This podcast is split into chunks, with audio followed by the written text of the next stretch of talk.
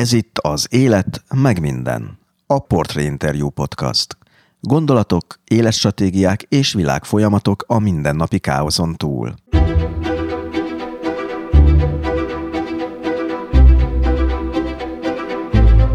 Majd, hogy nem sziget. Szinte önálló intézmény a magyar médiában. Akkor is, ha saját műsort készít, de akkor is, ha mondjuk egy kereskedelmi tévében szerepel.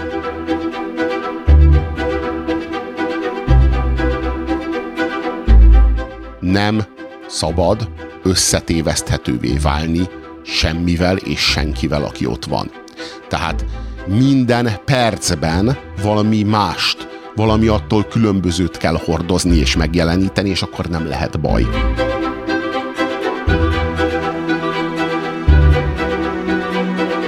Puzsé Robert valami nagyon mást szeretne a politikában is. Mindenek előtt azt, hogy legyen vége annak a magyar polgárháborúnak, amely szerinte a Mohácsi vereség óta tart.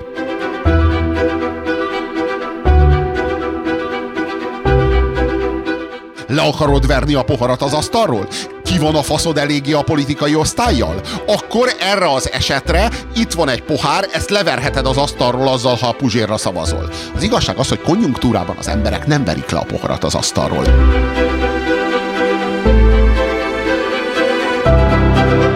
Nem lett belőle főpolgármester, ám szerinte egyre szélesebbre nyílik a tér azelőtt, amit képvisel, és elsősorban nem azért, mert most véget ért a dáridó. Minden lélekért megharcolnak, hogy jobbra vagy balra. Értelemszerűen ez a harc minden lélekért, hogy te jobbra mész, te balra mész, ez a, ez a gettósítás, ez kitermel egy széleskörű igényt arra, hogy, hogy engem ne küldjenek se jobbra, se balra, mert nem megyek.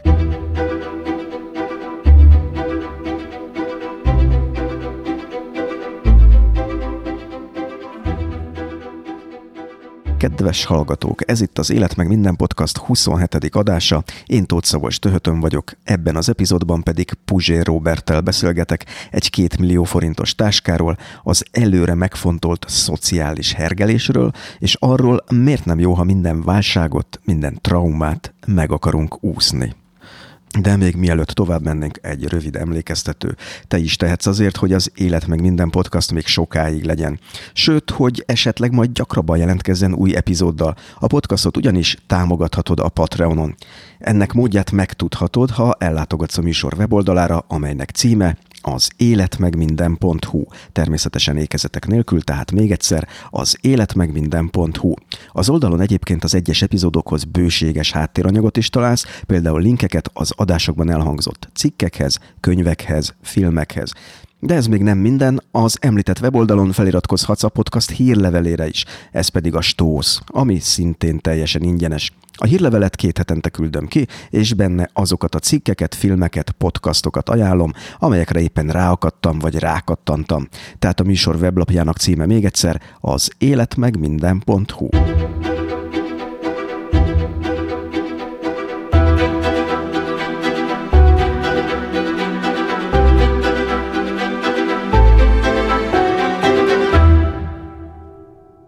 publicista, kritikus, műsorvezető, showman és legutóbb főpolgármester jelölt is. Az 1974-ben született Puzsé Robert nem feltétlenül passzol a rendszerbe. Pályáját nem csak azzal lehet leírni, hogy mi mindent írt, milyen műsorokat készített, mit alkotott és mit tett le az asztalra az elmúlt két évtizedben, hanem azzal is, hogy ez alatt hány laptól, rádiótól, tévétől küldték el. Egyebek mellett az Echo TV, a Hír TV, a Magyar Nemzet, a Rádiókafé, a Pont FM és az MTV is szerepel ezen a listán, így nem véletlen, hogy Puzsé Robert az elmúlt években arra törekedett, hogy létrehozza saját, egyszemélyes médiáját, ahonnan senki sem rúghatja ki őt. Ma már Facebook oldalát és YouTube csatornáját annyian követik, hogy ez egy egész szerkesztőségnek is becsületére válna. Eközben cikkeket, könyveket ír és meg annyi média szereplése mellett vita műsorokat szervez és vezet, amelyek komoly közéleti társadalmi témákat járnak körbe. Tehát ebben az epizódban Puzsé Robertel beszélgetek komoly kérdésekről, a bulvárhősökkel folytatott küzdelmének mélyebb értelméről, politikai szerepvállalásának tanulságairól, kultúrharcról és pánikbetegségről, az életről, meg mindenről. Kedves Robert, köszöntelek a műsorban. Köszönöm a meghívást. Sokat szoktam gondolkozni azon, hogy mi legyen az interjúban az első kérdés. Mi az a kérdés, amiből sok minden kibontható, és a segítségemre sietett a napi sajtó, mert hogy az elmúlt napokban rólad az a híradás érkezett, hogy feljelentett egy nő, egy Vasvári Vivien nevű bulvár celebritás, akiről én korábban nem hallottam, és azért gondoltam, hogy ez egy jó kérdés lesz, vagy egy jó ürügy lesz arra, hogy beszélgessünk komolyabb dolgokról is, mint Vasvári Vivien esetleg, mert hogy nagyon sok minden benne van a sztoriban. Viszont az az érzésem, hogy a hallgatóknak a többsége szintén nem hallott még erről a nőről, tehát muszáj róla is szót ejteni, hogy ki ez a celebritás, miért bukkant fel a radarodon, és miért jelentett fel téged?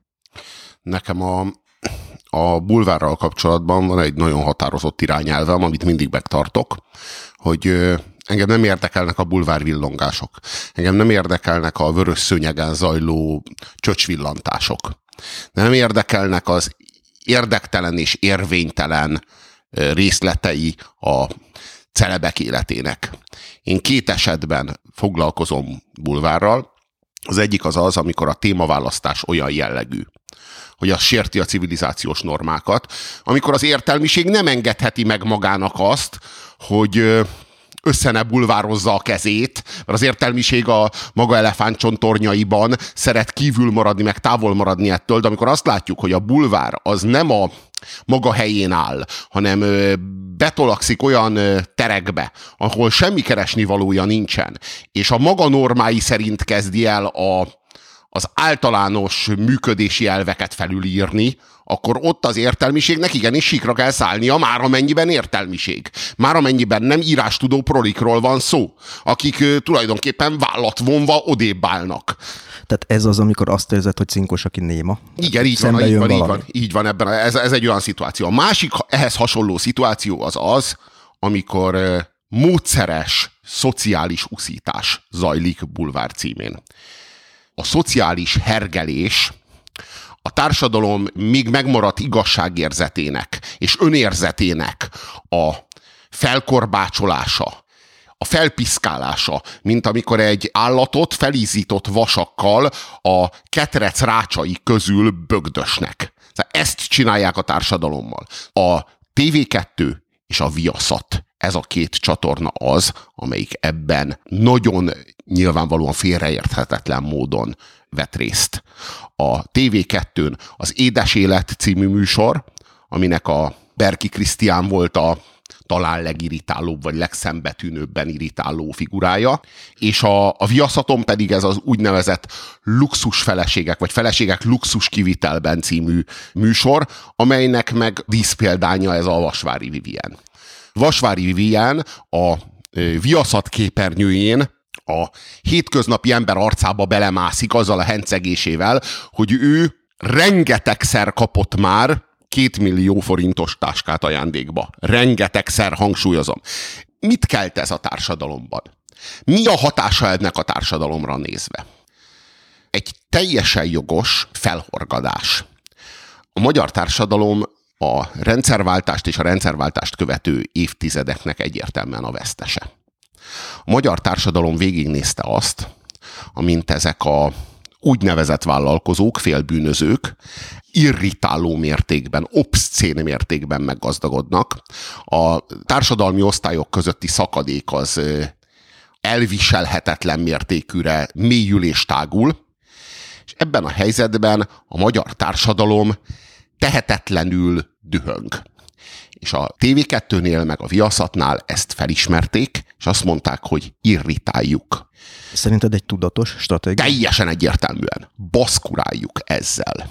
Mutogassunk szemérmetlenül gazdag és vérforralóan buta celebeket, akik nincsenek tisztában azzal, hogy a történelemben ez a fajta baszkurálás, ez a fajta szociális hergelés mindig bajt hozott. Mindig társadalmi katasztrófákat okozott. De nem számít, mert nem számít a középtáv, nem hogy a hosszú táv, itt és most csak és kizárólag ennek a következő reklámblokkig terjedő 25 percnek az értékesítése számít. És hogyha erre az emberek felirritálódnak, és ezért ezt az emberek megnézik, hogy láttad azt a rohadékot, aki azzal hencegett a tévében, hogy rengetegszer kapott már két milliós táskát ajándékba. Láttad azt a másik rohadékot, amelyik aranyrudakkal vereti, amint kiderült Berki Krisztián kezében lévő aranyrudak, azok hungarocelből voltak, és aranyszínűre voltak lekenve, ugyanis még ez is hazugság, de ez persze nem jelenti azt, hogy ne léteznének Berki Krisztiánok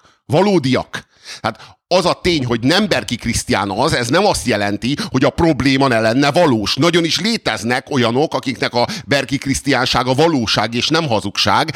Lehetséges, hogy ők nem állnának ki és hencegnének ezzel ilyen irritáló módon, mert adott esetben félnének a következményektől. Berki Krisztiánnak semmilyen következmény nem túl félelmetes. Tehát a közönségnek lehet egy sejtése, amire épít ez a műsor, hogy vannak ilyen emberek, és van egy tapasztalása arról, hogy vannak ilyen emberek. Teljesen nyilvánvaló, hogy, hogy igen. És ráadásul, hogy nem tudja megítélni, hogy ez most egy olyan, vagy csak eljátsza, hogy egy olyan. És a Viaszat 3-nak, meg a TV2-nek múlhatatlan felelőssége az, hogy a magyar társadalmat ezzel a gátlástalan magamutogatással és vagyonnal zajló hencegéssel felirritálja.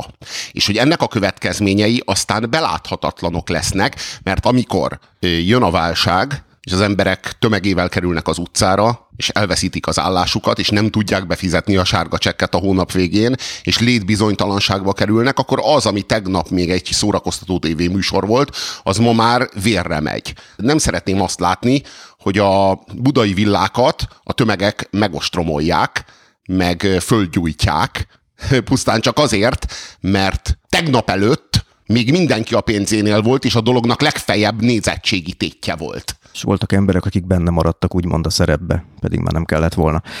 Persze, föl lehet ö, háborodni az emberi butaságon, amikor a színészt verik meg a szereplő által elkövetett bűnökért. Tehát amikor a nem té, Hegedűs D. Gézát akarják meglincselni azért, mert a harmadik Richard mekkora ember volt. De várjunk csak, amikor Hegedűs D. Géza harmadik Richardnak adja elő magát a tévében, harmadik Richardnak adja elő magát a bulvárlapokban. Harmadik Richardnak adja elő magát a nyilvánosság minden szinterén és amikor aztán jön a válság, és amikor aztán az emberek kapára, kaszára kelnek, akkor jut eszébe, hogy jaj, jaj, jaj, jaj, jaj hát én csak Hegedűs Géza vagyok, engem ne bántsanak, akkor az egy kicsit álságos. Akkor az az érzésünk, hogy na hogyha konjunktúra idején, amikor a pénzednél voltál, jó volt a harmadik Richard, akkor most járjon neked az, ami a harmadik Richardnak kijár. Eldöntöttem, hogy mégsem leszek gazember. De, de itt van egy közbevetésem, hogy hát ugye, ahogy mondtam, hogy a hallgatók nem biztos, hogy tudják ki, hogy ki az a vas Kaposvári Vivien. Ha jól sejtem, akkor ő, ez egy olyan valóságshow volt, ahol nyilvánosan kerestek gazdag pasikat, nők, tehát kb. nagyon leegyszerűsítve. Nem, nem, ezek nem, nem, nem, nem, még csak ez sem. Még csak ez sem.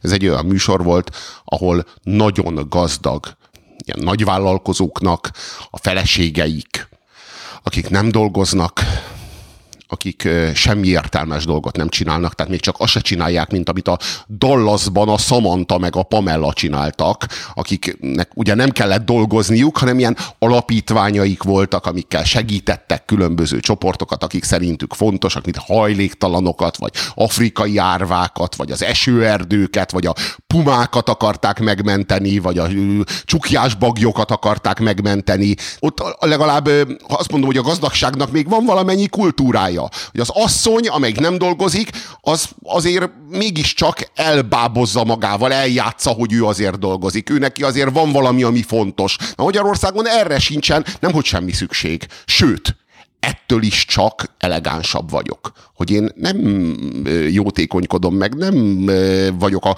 kurátora a közalapítványnak, hanem én műköröm stúdióba járok, aztán fodrászhoz megyek, és közben, miközben a műköröm stúdióból eljutok a fodrászhoz, a viaszat kamerájának elmondom, hogy én 14 éves koromban mostam utoljára hajat.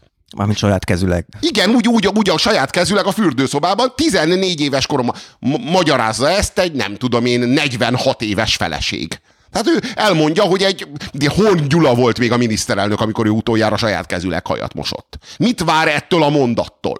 Azt, hogy őt, nyilván most azt, hogy őt irigyeljék, meg azt, hogy ő, ő, ő rajta idegeskedjenek, és mondják azt akár, hogy a rohadék, de legalább ismerjék. És ismerjék el, mint gazdag embert, mert hát ennél nagyobb ö, dicsőség, meg ennél nagyobb ö, foka az emberi létnek nincsen, mint gazdagnak, mint nyertesnek lenni, akkor hát ismerjenek el, mint nyertes. Nyilván nem azt várják, hogy ezért cserébe aztán gyújtsák fel a haját, meg gyújtsák fel a, a villáját, de ezek az érzések a konjunktúrában bosszúság, a válságban dű és gyűlölet, Tehát ami erre, ehhez tartozik. Erre mondtad azt, hogy szociális uszítás. Szociális uszítás. Előre megfontolt szándékkal elkövetett, módszeresen végrehajtott szociális uszítás. Az jutott eszembe arról, amit itt mondtál, hogy a sokat szidott Egyesült Államokban, amit ugye gyakran szoktunk ostorozni a kapitalizmus bűnei és a globalizmus bűnei miatt, ott azért nagyon erős az a kultúra, hogy a sikeres ember, legyen szó Bill Gatesről, vagy, vagy éppen Jockey Ewingról, hogyha valami fikcionális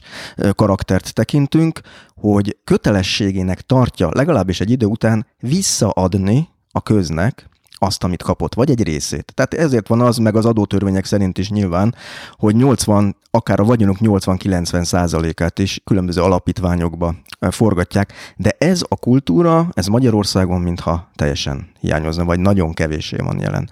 Magyarországon a vagyonnak nincs története.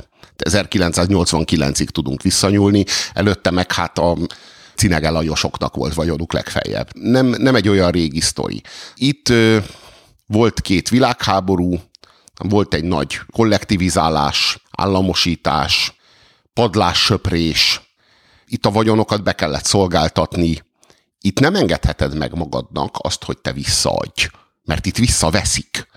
Amerikában ezeknek a vagyonoknak sok generációs története van. 6-8 generációs vagyonokról is sokszor beszélünk.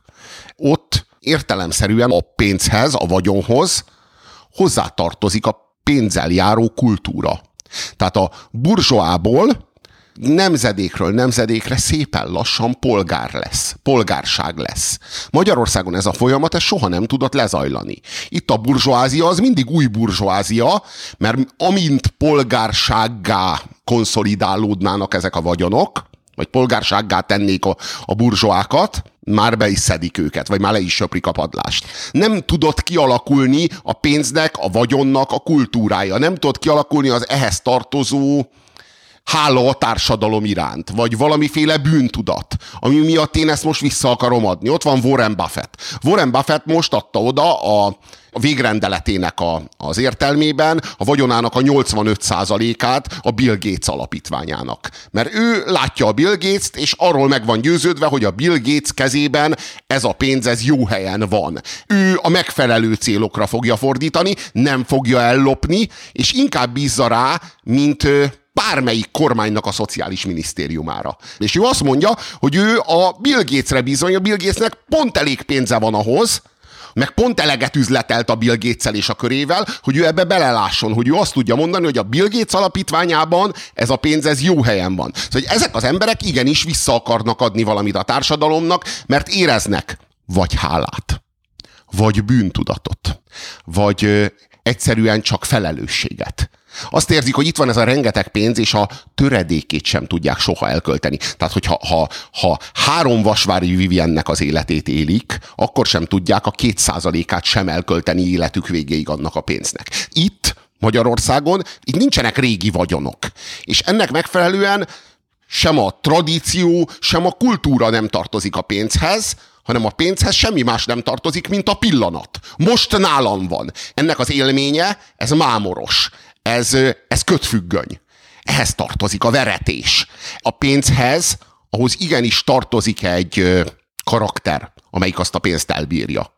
Na most a pénz itt, a félperiférián nagyon gyorsan gyűlik fel. A karakter az meg generációk alatt képződik meg. Generációk tanulják el az idősebb generációktól, hogy, hogy mi az a karakter, ami ezt a pénzt elbírja.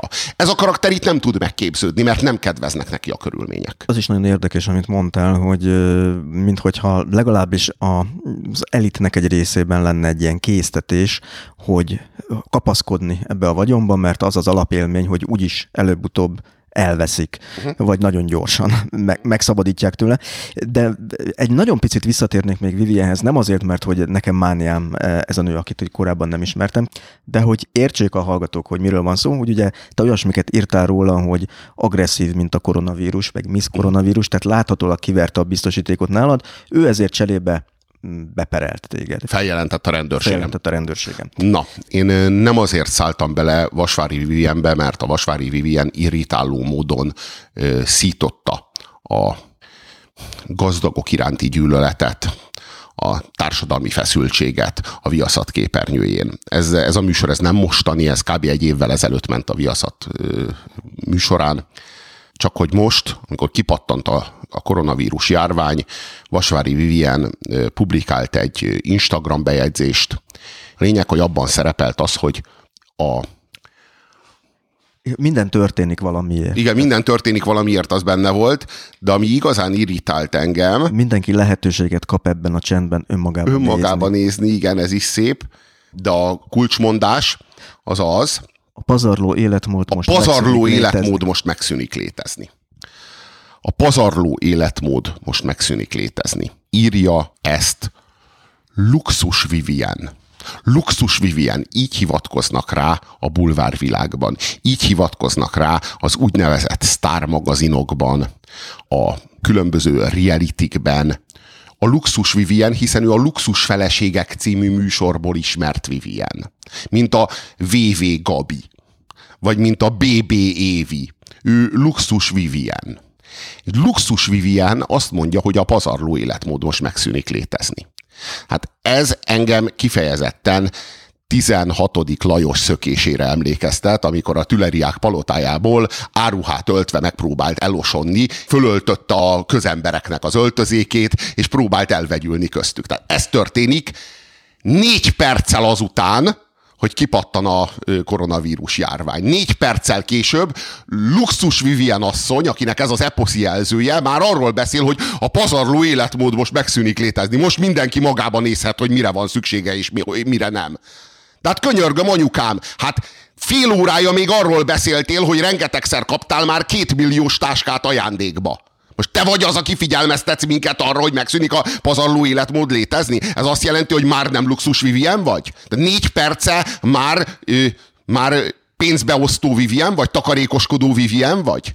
Engem ez irritál a legjobban, hogy az elit, ahogy jön a válság, és érzik azt, hogy a felelőtlen és szándékosan hergelő veretésük az a körmükre ég, az ellenük fordul, annak talán most majd súlyos következménye lesz, és rögtön kiadják magukat közembernek. Ja, hát már nem a két millió forintos táska az igazi érték. Mert erről volt szó. És holnap, ha nem lesz menő, a kétmilliós táskáim helyére egy nagy fordulat lép, egy az önmarcagoló édesanyának a, a befelé pillantása, hogy hát most akkor keressünk rá az igazi dolgokra, az igazán fontos dolgokra, az igazi értékekre az életben. Na de van, ami a fordulat után sem változott, és ez az, ami engem igazán meglepett, és még egyszer hangsúlyozom, hogy az ő személyétől függetlenül, mint jelenség lepett meg, mert én ebben a közegben kevésbé mozgok. Megnéztem az ő Instagram profilját, és egy megdöbbentő számot láttam rajta, 300 ezer követő.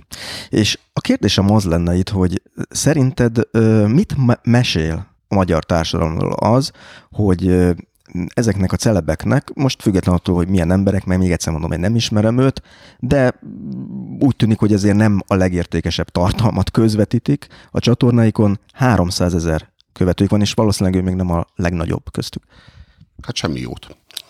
A magyar társadalomnak ö, sajnos a kereskedelmi televíziók, meg a meg hát a nyomorult ö, 20. század megtanította, hogy, hogy az itt és most hatalma, vagyona, befolyása, hírneve a minden. A pillanat a minden.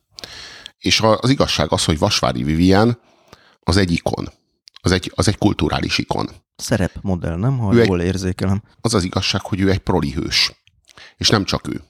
Berki Krisztián is ez. Ő is egy proli hős. Hős A- abban az értelme, hogy elindult valahonnan és elért valamit? prolik hőse. A szomorú az, hogy ez nagyon sok nőnek ez a, a karrier terve. Az életével kapcsolatban ez a, ez a nagy koncepciója, ami Vasvári Viviennek sikerült. Tehát magamat tulajdonképpen egy csalivá formálom, lenyelek egy horgot, és várom a nagy halat. De azért, ha jól érzékelem, a követőinek gondolom én, ezt sejtem, a túlnyomó többségének ez nem alternatíva, ez nem is lehetőség semmilyen formában. Úgyhogy azért Mégis csodálják érte. mégis csodálják érte, és ezre vonatkozik a kérdésem, hogy, hogy milyen országról beszél ez. Mi az a, mi az a lelkiállapot, mi az a nevezük így traumatizáltságnak? Mi az a, mi az a lelki baj, ami arra készíteti az embereket, hogy ez a csodálat, ez a figyelem megszülessen az ilyen figurák iránt. Egyrészt a létbizonytalanság, de a 20. század egymerő létbizonytalanság volt. Kezdődött az első világháborúval, folytatódott a második világháborúval, torkolott a holokausztba, majd ezt követte a rákosi rendszer, majd ezt követte egy kádári konszolidáció, tulajdonképpen a, az államszocializmusnak a, az elfogadtatása, a magyar néplélekbe való beillesztése, beágyazása. És ez szomorú tény, de a magyar társadalom zömének a körében a Kádár rendszer legitim volt. Ha nem lett volna az, akkor az Orbán rendszer nem, nem képezte volna le újra ugyanazt. Ugye van a kádárizmus, mint amelyik valamilyen formában nagyon sokaknak, legalábbis nem mindenkinek Magyarországon a megfelelő közeg. És a kádárizmus pont arról szól, hogy az állam majd ad neked annyit, amennyiből el tudsz lenni, és nem kell felelősséget vállalni a tetteidért, és azt látom, hogy ha visszatérünk itt a burzsúlyokra és az elitre, hogy nagyon kevés az olyan sikerember Magyarországon, amelyik legalább kézen-közön nem állami megbízásából szerezte a vagyon. Tehát nem lehet, hogy pont az a probléma, hogy kevés idő elteltével az állam megint megjelent gondoskodóként, és az igazi sikerember, az igazi aki saját magának köszönheti, az inkább ritkább, mint gyakoribb Magyarországon, és most finom voltam. Ki van itt Magyarországon olyan, aki tényleg hozzáadott értéket tudott felmutatni, és annak a nyomán gazdagodott meg? Hány ilyen vállalkozót ismerünk? Hány Rubikernünk van? Ahol látjuk az eredményt, látjuk a hozzáadott értéket, azt kézbe lehet venni. Tehát hány Bill Gatesünk van? Hány, hány Steve Jobsunk van? Van a, a Graphisoftos sikersztori, arra mindig szoktak hivatkozni. Tehát most én nem mondom azt, hogy nincs egy fél tucat. Lehet, hogy van hat. Az is lehet, hogy van tizenkettő. Ilyen sztori, hogy magyar vállalkozó létrehozott valamit, adott a világnak, amiről valahol a világban azt mondják, hogy ez egy magyar program. Vagy azt mondják, hogy ez egy magyar találmány. Tehát létezik elvétve, de azt tudjuk jól, hogy a nagy burzsóázia Magyarországon nem ennek a nyomán képződött meg, hanem igenis a jó állami kapcsolatok, igenis a, meg a félbűnözés. A félbűnözés és annak eltusolása, ügyeskedés eredményezte ezeket a mesés vagyonokat. És az igazság az, hogy a Kádár rendszer valami ilyesminek a táptalaját képezte meg. Az ezt a féllegális létet, ezt megalapozta. Ennek egy jó előzménye volt. Már a rendszerváltásunk is ebben a féllegitim folyamatban valósult meg. Húztunk egy vörös vonalat, és azt mondtuk, hogy aki eddig a államszocialista rendszernek a pillére volt, vagy a pártban vezető szerepet vállalt, vagy az előző államszocialista parlamentbe a MSZMP vagy a Hazafias Népfront jelölésében bekerült, az a, legyen szíves a következő két-három ciklus során ne induljon, ne, ne legyen megválasztható. Hát ez e, lehetett volna húzni egy éles vonalat. Hát ezt a vonalat mi nem húztuk meg. De hogy ezt a vonalat nem húztuk meg a politikában, úgy nem húztuk meg a gazdaságban, úgy nem húztuk meg a, a szellemben, úgy nem vontuk meg a mentalitásban. Nem változtunk, mert nem akartunk. Ez a féllegitim állapot, ami itt a félperiférián jól működik, ez volt a mi számunkra a szabadság. A szabadság az államtól, a szabadság adott esetben a keleti hódítóktól, a szabadság ilyen módon értelemszerűen a nyugati hatásoktól is. Tehát ez persze szabadságot eredményezett nekünk a Kremltől, de ez a szabadság, ez most már akárhogy is jár nekünk Brüsszeltől, jár nekünk Washingtontól, jár nekünk, jár nekünk a saját sorsunktól, jár nekünk a saját identitásunktól. Az igazság az, hogy a, a, itt, itt a magyar társadalom identitáskrízisben is van. A saját ö, magyarságunk sincsen a maga helyén. Van egy ö, népnemzeti törzs, meg van egy ilyen urbánus liberális törzs. És ezek a törzsek, ezeknek van identitásuk. Én megmondom őszintén, én nem tudom, hogy mire jó ez a trikolor. Mire jó ez a piros-fehér-zöld zászló. Hogy ezt tényleg valaki a magáénak érzi. Őszintén. Én azt látom, hogy nem. Én azt látom, hogy ez egy rossz kompromisszum eredménye. Itt mindenki egy kicsit megalkudott. Mindenki egy kicsit húzza a pofáját, hogy hát, piros, fehér, zöld. Az igazság az, hogy a jobb oldalnak van egy identitása, és ez az identitáshoz, ez a székelyzászló tartozik hozzá. Nem a, nem a trikolor. Nem a magyar. Nem, és nem, a, nem a trikolor, nem a magyar, nem. És az az igazság, hogy a liberális oldalnak is van egy identitása. Ez az identitáshoz az Európai Unió zászlója tartozik hozzá. És nem a trikolor, megint csak. Őszintébb lenne, hogyha a jobb oldal azt mondaná, hogy hagyjuk a trikolort, a székely zászló a mi identitásunkat képező zászló, a bal oldal meg azt mondaná, hogy szintén csak hagyjuk a trikolort, mert ez a piros-fehér-zöld, ez egy, ez egy rossz alkú eredménye, kérjük az Európai Uniós zászlót. Azt érzem, hogy ez ma már nem több, mint egy tradíció, amivel tartozunk Petőfinek, meg Kossuthnak, meg tartozunk vele Battyányinak, aki az, az első felelős miniszterelnök volt, és az életét adta azért, hogy nekünk felelős kormányunk legyen. Ez egy ilyen tradíció, amit mi így megőrzünk, mert mi, mi azért szeretünk a hősi múltra emlékezni, ez a piros-fehér-zöld. De valójában, őszintén, szíve szerint senki nem érzi a magáénak. Tehát nem nemzet van, hanem törzsek vannak? Igen, így van. Ugye tudjuk azt, hogy ez egy ilyen kód szó, ami végigkísért minket az elmúlt évtizedekben, hogy létezett ez a népi urbánus ellentét, ez valami minőségileg más, ami most van? Nem, nem, ez ugyanaz. Minél mélyebbre ásunk, annál inkább csak ezt találjuk. Ez a gyűlölet vagyunk mi. Mi, magyarok úgynevezett magyarok. Ez a népi urbánus gyűlölet, ez, a, ez az ingerültség egymással szemben. A vidéknek a várossal, a városnak a vidékkel, a jobb oldalnak a baloldallal, a templomnak a kultúrházzal, hogy nem tudom, hogy fejezzem ki. Tehát ennek a, ennek a, a, a premodernnek, a posztmodernnel, a feudálisnak, a tőkéssel, ez egy hagyományos ingerültség és gyűlölet.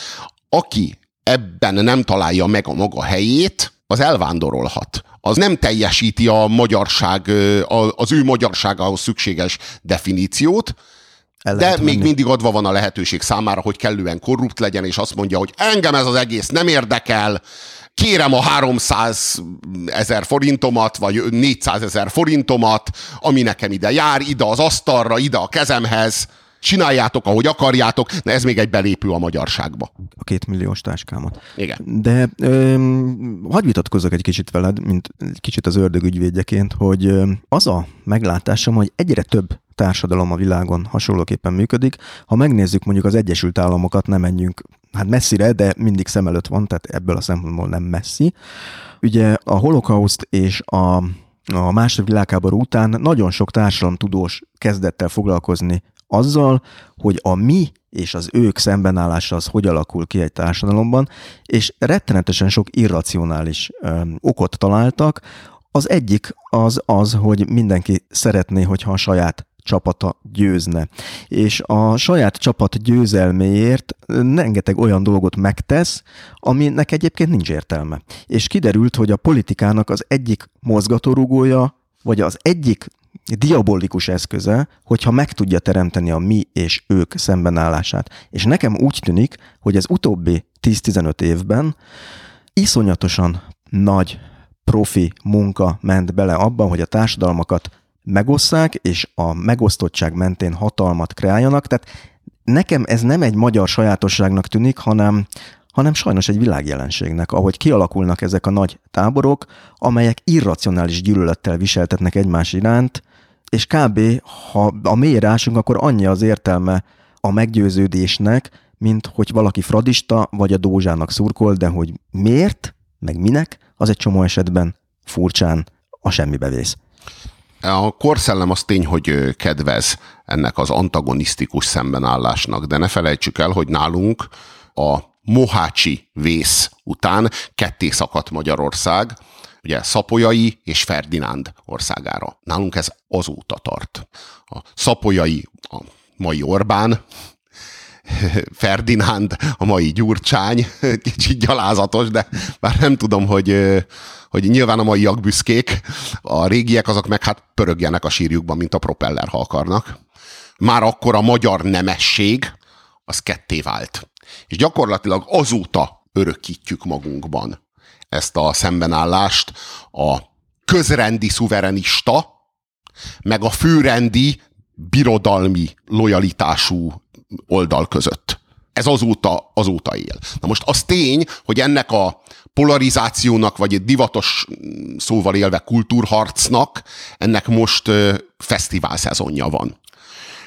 Azt lehetett remélni, és én évtizedekig reméltem ezt, hogy a 20. században a két nagy totalitárius ideológia és az azokhoz tartozó birodalmak a maguk embertelen dogmatizmusát és tömeggyilkos fanatizmusát olyan mértékig túlhajtották, hogy már szétégtek ebben. Tehát már nem lehet ezt a 20. századból örökölt kommunista-fasiszta gyűlöletet tovább folytatni, mert a kommunisták teljesen elhiteltelenültek Stalin meg Mao Zedong működése nyomán, a fasiszták is ellehetetlenültek a Frankó tábornoknak, az Adolf Hitlernek, a Benito Mussolini-nek a működése nyomán. Tehát jöhet a konszolidáció, szépen mindenki gravitáljon be középre, és a szélsőségek azok meg hát tűnjenek el a történelem színpadáról a, a történelem szemétdombjára. És ebben egy ideig lehetett is reménykedni.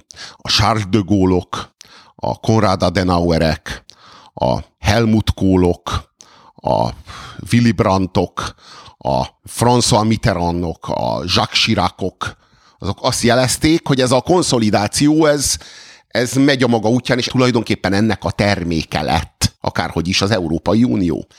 Aztán jött egy fordulópont. És a folyamatok megfordultak.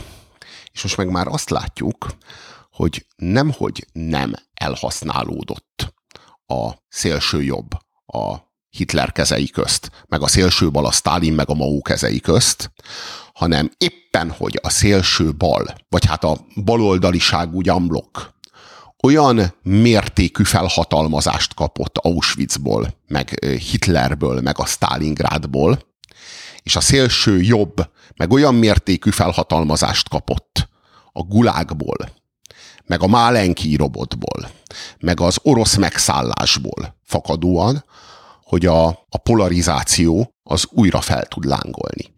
Csak most már sokkal kisebb tétekkel. Tehát itt mindenki egy, egy nicknév lett.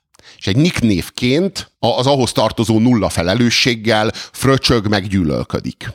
De már ebbe a kultúrharcba ellentétben a 20. századi nagy fasiszta, kommunista ö, közgyűlölettel ebben ma már nem hal bele senki. Tehát a 20. századnak annyi eredménye legalább volt, hogy újra föllángolt a polgárháború, hívjuk ezt most kultúrharcnak, de a legtöbb, amit ma már ezen nyerni lehet, és a legtöbb, amit ezen ma már veszíteni lehet, az pénz és szavazat. Két megjegyzésem lenne ehhez. Az egyik az, hogy ö, említetted ugye itt a háború utáni nagyokat, Adenauert, de Gaulle-t, és nekem az az érzésem, hogy ugye ott abban a generációban volt egy nagyon erős készítés arra, hogy hogyan kerüljük el a jövőben a háborúhoz hasonló kataklizmák bekövetkeztét. Ez nyilván ez halványult. Egyrészt említettem ezeket a társadalmi kutatásokat, nagyon sok tudós ember próbálta kideríteni, hogy mi zajlik a tömeg lélektanban, amikor ilyen erős embereket emelnek fel. Most nem Gaulle-ra gondolok, hanem Hitlerre például, vagy Stalin talán egy kicsit másik képlet. És nekem az az érzésem, hogy egyrészt ez ugye a utódokban kezdett elhalványulni ez a háborús sok, másrészt pedig a spin doktorok, a politikai marketingesek elkezdték használni azt a tudást, amit azért tettek le ezek a tudósok az asztalra, hogy elkerüljük ugyanezt, hogy ezt a diabolikus politikát visszaépítsék. Lehet, hogy abban a formában, ahogy te mondod, hogy most már nincs gulág, nincs politikai rendőrség, de mégiscsak a politikának a sötét oldala az, ami itt a szemünk előtt zajlik, nem? Tehát az a fajta manipulatív, a megosztásra törekvő, a megosztásból szavazatokat besöprő, a semmi nem számít, csak keltsünk érzéseket típusú politizálás zajlik itt. A politikai marketingesek azért ne felejtsük el, amit tudnak, azt nagy részt József Göbbelsztől tudják. Magának a modern marketingnek a születése az Göbbels kezei között történt. A piaci marketing know-how-ja is Göbbels kezei között ö, történt. Az első termék ebben a marketing értelemben a nemzeti szocializmus volt. Ez volt a, a minden mai terméknek és minden mai brandnek az őse. A nemzeti szocializmus vörös alapon, fehér körben, fekete horogkereszt. Ez egy logó. Egy logó. Minden mai logó őse. A nemzeti szocializmus volt a mindent gyógyító béres csepp. A minden problémára megoldást kínáló termék. Most mi mást kínálnak a mai termékek? Azt mondják, hogy bedugult az orra. Otrivin orspray, és akkor kidugul az orra valójában miről van szó? Látunk egy embert, aki boldogtalan, aki szomorú, akinek nem kap a levegőt az orrán. Mi fölkínáljuk neki az Otrivin Orspray-t, és utána látunk egy embert a reklám végén, amelyik belelélegez a, a levegőbe, átjárhatóak az orjáratai, és az egész családjával együtt kacag. Az egy örömünnep. Hát megváltotta őt ez a termék. Most érteni kell, hogy minden ilyen megváltás történetnek az előzménye a nemzeti szocializmus volt. Ez volt az a termék, amelyik minden nemű és bármi nemű problémára megoldás. És az emberek zabálták. És amikor a második világháború véget ért, ott a, a doktor Göbbelsnek a kristálygömbje eltört, és a szilánkok azok szanaszét gurultak a modern világ marketingesei ezeket a szilánkokat szedegették össze, gyűjtögették össze, és mindannyian a maguk szilánkjából legyártották a maguk brandjét. Hát tulajdonképpen a nemzeti szocializmus szilánkjaiból épültek fel a kis megváltástanok meg annyi miniatűr kis megváltástal. Nem váltalak meg az egész emberi létezés terhétől, ahogyan azt Göbbels és Hitler ígérte, de megváltalak téged az eldugult orjáratottól. A politikai marketing az nek most semmi más dolga nincsen, mint visszatalálni a göbbelszi hagyományokhoz. Amit egy Ronverber, amit egy Habonyárpád, amit egy Finkelstein csinál, alapjaiban döntő mértékben nem különbözik attól, amit Göbbels csinált. Az Orbán Viktor annak idején elkezdte óriás plakátokon reklámozni, még, még a, az első ciklusában 1998 és 2002 között, hogy Zalaegerszegen 600 új lakás, magyar kormány, akkor én azt éreztem, hogy te jó Isten, mi zajlik itt? Ez micsoda? Senkit nem zavart különösebben én néztem, hogy mit csinálnak. Az én általam befizetett adót elköltik arra, hogy engem hülyítsenek. Azzal, hogy ő 600 új lakást épített Zalaegerszegen. Ez hogy működik? Ezt a pénzt mi nem erre fizettük be. Ezt a pénzt mi nem erre szántuk. És aztán mit láttam a következő ciklustól kezdve, Megyesi, Gyurcsány, Bajnai, majd a következő Orbán Viktor úgy használták ezt az eszközt, mintha mindig is a, az eszköztárnak a része lett volna. Jelzem, hogy Horn Gyula még nem csinálta. Az történik, hogy valaki bevet valami, valami nemtelen új működést, és nem az a válasz rá, hogy felháborító és visszautasítjuk ezt a működést, hanem az a válasz rá, hogy felháborító és természetesen tanulunk belőle, és átvesszük, és magunkra vesszük, és alkalmazzuk, hiszen hasznos.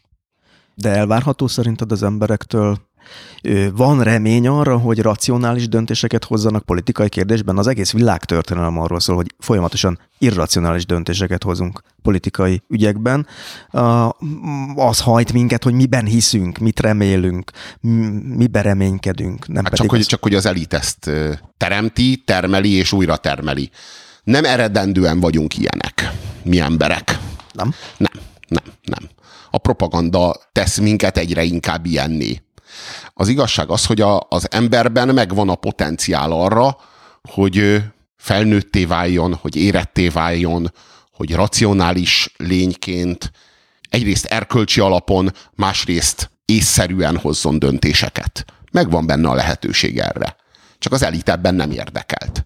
Az elit abban érdekelt, hogy a tömeg manipulálható legyen, hogy a tömeg az ő tenyeréből legyen, hogy a tömeg az ő kezében csattogó stortól féljen, hogy a tömeg az féljen a másik oldaltól, és ezért az ő lábához meneküljön védelemért, hogy a tömeg az adott esetben egy szekértáborrá szervezhető legyen, és ezáltal a politikai erőnek, a politikai hatalomnak annak fedezetet képezzen, és hogy a tömeg adott esetben meghajtsa a gazdaságot, adott esetben meg hát maradjon otthon, ha azt mondjuk neki. A lényeg, hogy a, a politika meg az elit az uralkodni akar a tömegen. De a politikának meg az elitnek nem érdeke egy felelősségteljesen, erkölcsi alapokon, racionális megfontolásokon alapuló szabad társadalom szabad polgárok társadalma nem érdekelt ebben, ellenérdekelt. És a propaganda intézményei,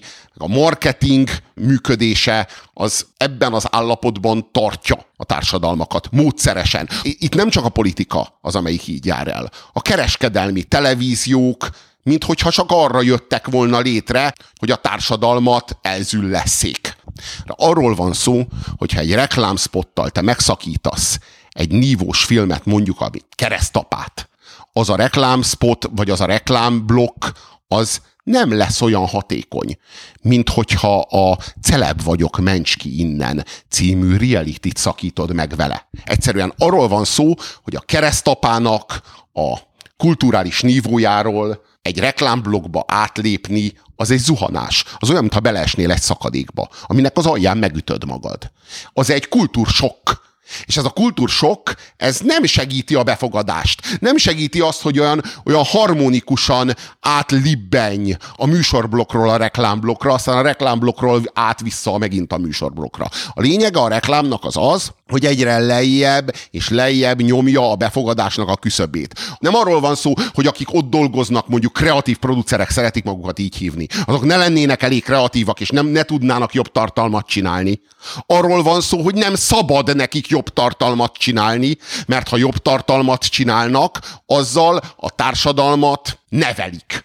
Legalábbis a adott esetben csak az ízlését javítják, és egy jobb ízlésű, vagy magasabb kultúrájú társadalom rosszabb fogyasztó. Nem olyan jó fogyasztó. Ez szerinted ennyire tudatos? Abszolút, teljesen tudatos. Hát ez nem egy összeesküvés, De hogy miért? kereskedelmi televízióknak hívják őket. Ez a nevük, hogy kereskedelmi televíziók. Ők reklámokat sugároznak. Az a félreértés, hogy ők tévéműsorokat adnak, és a tévéműsorokat hát meg kell szakítani reklámokkal, mert hát valamiből finanszírozni kell a tévéműsorokat, hát muszáj vagyunk reklámozni, de hát mi valójában szórakoztatni akarjuk önöket. Ez a hazugság, ez a hazugság éppen fordítva van. Arról van szó, hogy ők azért jöttek létre, hogy reklámokat sugározzanak. Csak hogy pusztán a reklámok kedvéért a lófasz nem nézni őket.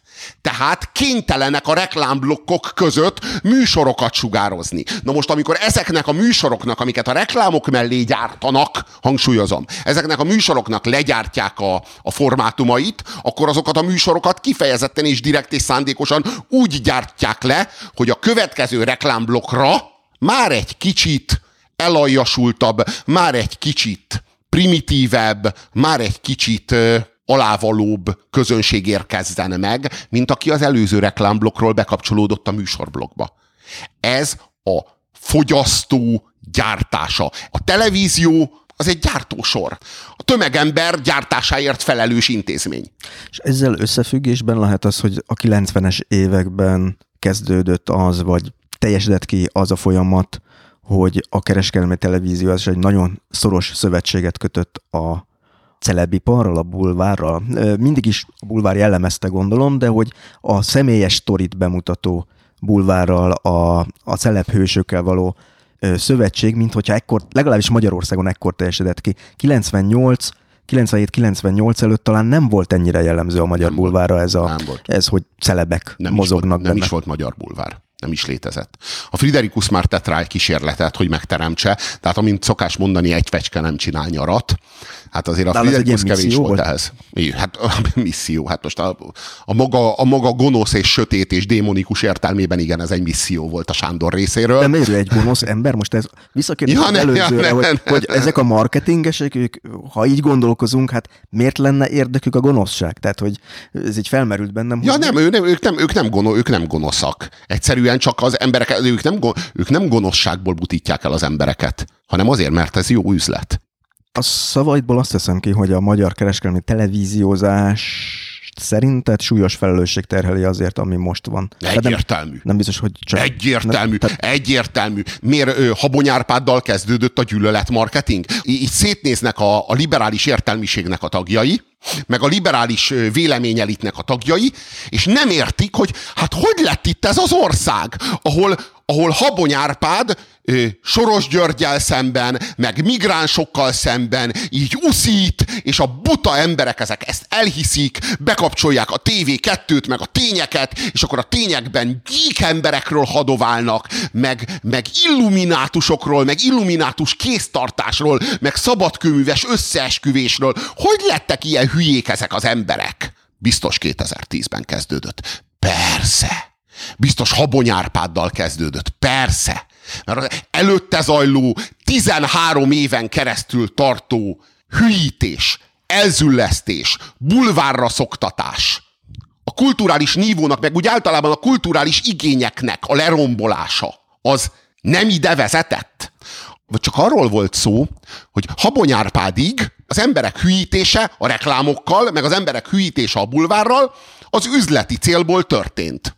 Üzleti célból, annak érdekében, hogy ezek és ezek és ezek a hirdetők ebből jó reklámidőhöz, jó ö, forgalomhoz jussanak, abból ők pénzt fizessenek be, és abból a pénzből mi jól éljünk, mint kommunikációs elit. Ők így álltak ehhez hozzá. Aztán jött Habony Árpád, és az egészet valami gonosz dologra, valami gonosz célra fordította. Ebből már nem csak cégek élnek, és már nem csak a média elit gazdagszik, hanem, hanem, mitől olyan gonosz ez? Még mi történik? Mészáros Lőrinc gazdagszik? Orbán Viktor gazdagszik? Tiborc István gazdagszik? Eddig nem Tiborc Istvánok, Mészáros Lőrincek, Orbán Viktorok gazdagodtak belőle? Eddig talán más volt? Most ez miért olyan, miért annyival gonoszabb? Most koncentrációs táborok épülnek Zalában? Ugyanaz történik, ami 2010 előtt. Csak most már nem a balliberális kommunikációs elit hajtja végre, hanem egy jobboldali kommunikációs elit hajtja végre Rogán Antal és Habony Árpád vezetésével. Olyan nagy a különbség? Tényleg olyan nagy a különbség? Most történt valami változás? Ez, amiről te beszéltél, hogy megjelentek ezek a úgynevezett celebek. A teljesítmény nélküliség lett az új teljesítmény. Ez valóban 1997-től kezdődött. A kereskedelmi televíziók megjelenésével kezdődött. Előtte ahhoz, hogy valaki sztár legyen, ez a szó, hogy celeb még nem is létezett, ahhoz, hogy valaki sztár legyen, ö, kellett teljesítmény, valamiféle teljesítmény, valamiben kiválóbbnak kellett lenned, mint valaki más. Mondjuk színművész kellett, hogy legyél. Minimum. Vagy vagy, vagy, vagy mondjuk volt egy zenekarod, és ott tudtál basszusgitározni, vagy énekelni, vagy valami. Tehát valami kellett, ami kiemelt téged a tömegből. Most lehetséges, hogy nem olyan magasra. Lehetséges, hogy nem olyan nagyon, de valamelyest. És aztán jöttek a celebek.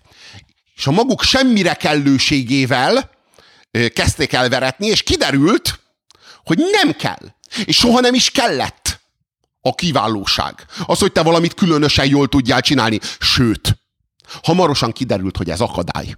A bulvár kreátorai nem szeretik ezt az attitűdöt, és nem szeretik ezt a valakit. Nem szeretik ezt a maga jogán valakit, akinek nincsen szüksége nap mint nap arra, hogy a bulvár felületein megjelenjen. Akit nem lehet csak úgy eldobni, akit nem lehet csak úgy használni, hogyha kedvük tartja, újra elővenni, mert a maga jogán valaki, és adott esetben azt mondja, hogy bocs, De nekem nincs szükségem rátok. Nincs szükségem a Szanomára és a Ringiére. Nincs szükségem a TV2-re és az RTR-re. Nincs szükségem a Sláger FM-re. Nincs szükségem a sztárgyárahitokra, a Kiskegyedre, meg a Hot magazinra, meg a Story magazinra, meg a Story gálára, és nincs szükségem a vörös szőnyegre. Mert a vörös szőnyeget én magammal hordom, és ott terítem ki, ahol épp kedvem tartja, vagy ahol éppen föllépek, vagy ahol éppen megjelenek. Ez eredményezett egy nagyon súlyos kontraszelekciót. De ez még mindig csak egy öncélú kulturális merénylet volt. Kulturális merénylet a kulturális merényletért. És aztán ebből lépett ki a két infernális leágazás, az egyik ugye a Hajdú Péteri, amelyik azt mondja, hogy én már nem csak a, a nyilvános senkikkel fogok bulvárkodni, meg parádézni a, a közös térben, hanem ide hívom az asszonyt, aki nem evett egy hete, mert nincs pénze egy fillér se. Ide hívom az asszonyt, akinek a gyereke leukémiás, és erre gyűjt pénzt, és kap tőlem a gyerek, a leukémiás gyerek kap tőlem egy pókember figurát. Tehát a nyomorból. A nyomorból, a szenvedésből, a betegségből, tehát ez még ehhez képest is egy nagyon súlyos elajasulás volt. A másik infernális leágazás, az pedig értelemszerűen ez a szociális uszítás és jóléti hergelés, a két millió forintos táskával, amit Vasvári Vivian bemutat, a hungarocel aranytömbökkel, amit Berki Krisztián bemutat, tehát a társadalom megmaradt igazságérzetének a módszeres felkorbácsolása. Most ennek már nem csak kulturális hatása van, hanem ennek van egy nagyon súlyos nagyon súlyos morális tartalma, negatív morális tartalma. És ezt úgy gondolom, hogy egy értelmiségnek, vagy egy értelmiséginek igenis számon kell kérnie. Értelmiséginek lenni az nem az elefántcsontornyot jelenti. Értelmiséginek lenni a felelősséget jelenti, amit az elefántcsontoronyhoz nem adnak csak úgy. Az elefántcsontornyot abban a pillanatban érdemlet csak ki, amint elhagyod, és leereszkedsz, hogy az elefántcsontoronynak a nívóit az elefántcsontoronynak a lábánál, a közemberek síkján érvényesítsd. Ez az, amit te bulvár kritikának nevezel, és ezért gondolod azt, hogy ez fontos beleszállnod Hajtú Péterbe, vagy Vasvári Vivienbe, vagy nem tudom. A jelenség, kibe... vagy Berki Krisztiánba itt a jelenség a fontos. Nem Hajdú Péter, nem Vasvári Vivien, nem Berki Krisztián személyében a fontos, hanem mint jelenség. Ez a jelenség a probléma. Én a jelenségekkel vagyok konfliktusban. Ez úgymond egy küldetés, egy kulturális küldetés. Nem áll módonban a bulvárt felszámolni, és az értékrendet helyreállítani, nem áll módonban a celebeket megfosztani a könnyen jött hírnevüktől, és a valódi teljesítménnyel rendelkező, vagy valódi teljesítményre képes személyeket az ő helyükre állítani. Ez nekem nincsen se nyilvánosságom, se felületem, se hatalmam. De amikor az elfogadhatatlan, amikor a morálisan, nem pusztán kulturális morálisan, hanem morálisan akceptálhatatlan határátlépés történik, akkor ott igenis föl kell vonulni, és kell vonni egy vörös vonalat, és azt mondani, hogy eddig és nem tovább. Nem tartasz attól, hogy mondtál itt egy szót, hogy küldetés, hogy a küldetéses ember könnyen beleesik egy ilyen zsandárki szerepben, ahol szem elől téveszti a, a harcnak az értelmét, és lesz belőle egy olyan proféta, aki már nem feltétlenül a valósággal hadakozik, hanem saját magával. Lehetséges, lehetséges, csak ö, természetesen ez a veszély fennáll. Ez minden, minden profétát, ha úgy tetszik, vagy minden küldetéses embert fenyeget, nyilván ez a veszély. Csak ö, rám vonatkozóan az én esetemben, az én tevékenységemmel kapcsolatban konkrét példákon keresztül tudom megérteni vagy elfogadni. Tehát, hogyha te tudsz nekem mondani olyan esetet, ahol ez már nem Vasvári Vivian által képezett művelettel szemben zajlik. Ahol úgy érzed, hogy ez, ez itt már nem a Hajdú Péter szennyes ö, működésével szemben zajlik, hanem itt már a Puzsér önmagával, vagy a saját démonaival, a saját rossz természetével hadakozik, és ezt exportálja ki. Én készen állok arra, hogy tudomásul vegyem, elfogadjam, vagy elismerjem a te igazadat, ha meggyőzöl erről, hogy itt és itt ebben és ebben a konkrét esetben. És én megmondom őszintén, hogy Berki Krisztián, Vasvári Vivian és Hajdú Péter esetében nem érzem ezt, nem gondolom azt, hogy erről meggyőzhető volni. Ez egy ilyen provokatív felvetés volt, hogy belülről hogy néz ki ez a küldetés, és ha már provokatív megjegyzésnél tartok, akkor muszáj azt is megkérdeznem, hogy azok után, hogy azt mondtad, hogy 97-ben megtörtént ez a, vagy 97 környékén a kereskedelmi tévékkel megtörtént ez, a, ez az ördögi paktum a celebvilággal, a bulvármédiával. Te 2012-ben beültél egy egy showba, egy tehetségkutató showba, ami aztán tényleg a, a kereskedelmi televíziózásnak a mondhatjuk így, hogy csúcsragadozója, vagy hülye szó. Tehát tényleg egy csúcsintézménye, nagyon sok értékes dolog is van egyébként benne. Miért? Egyszer csak felébredtél, és azt mondtad, hogy na, jó lenne ide bemenni, és... Nem is az én ötletem volt. Kinek az ötlete volt? Hát ez a, tehát az RTL-től kerestek meg engem. Az RTL-ben vetődött fel ez, hogy, hogy ő, nekik már, akkor már megvolt három zsűri tagjuk, az már biztos volt, hogy Hajós András, Hernádi Judit és Pokornilia, és akkor kerestek egy negyedik, és kifejezetten ezt a kemény kritikus, tehát ezt a rossz zsarut, hogy úgy mondjam. Hát egy karakter. Egy rossz zsarut kell, igen, tehát igen, igen. Casting igen, volt igen, is. igen, és zajlott erre egy casting.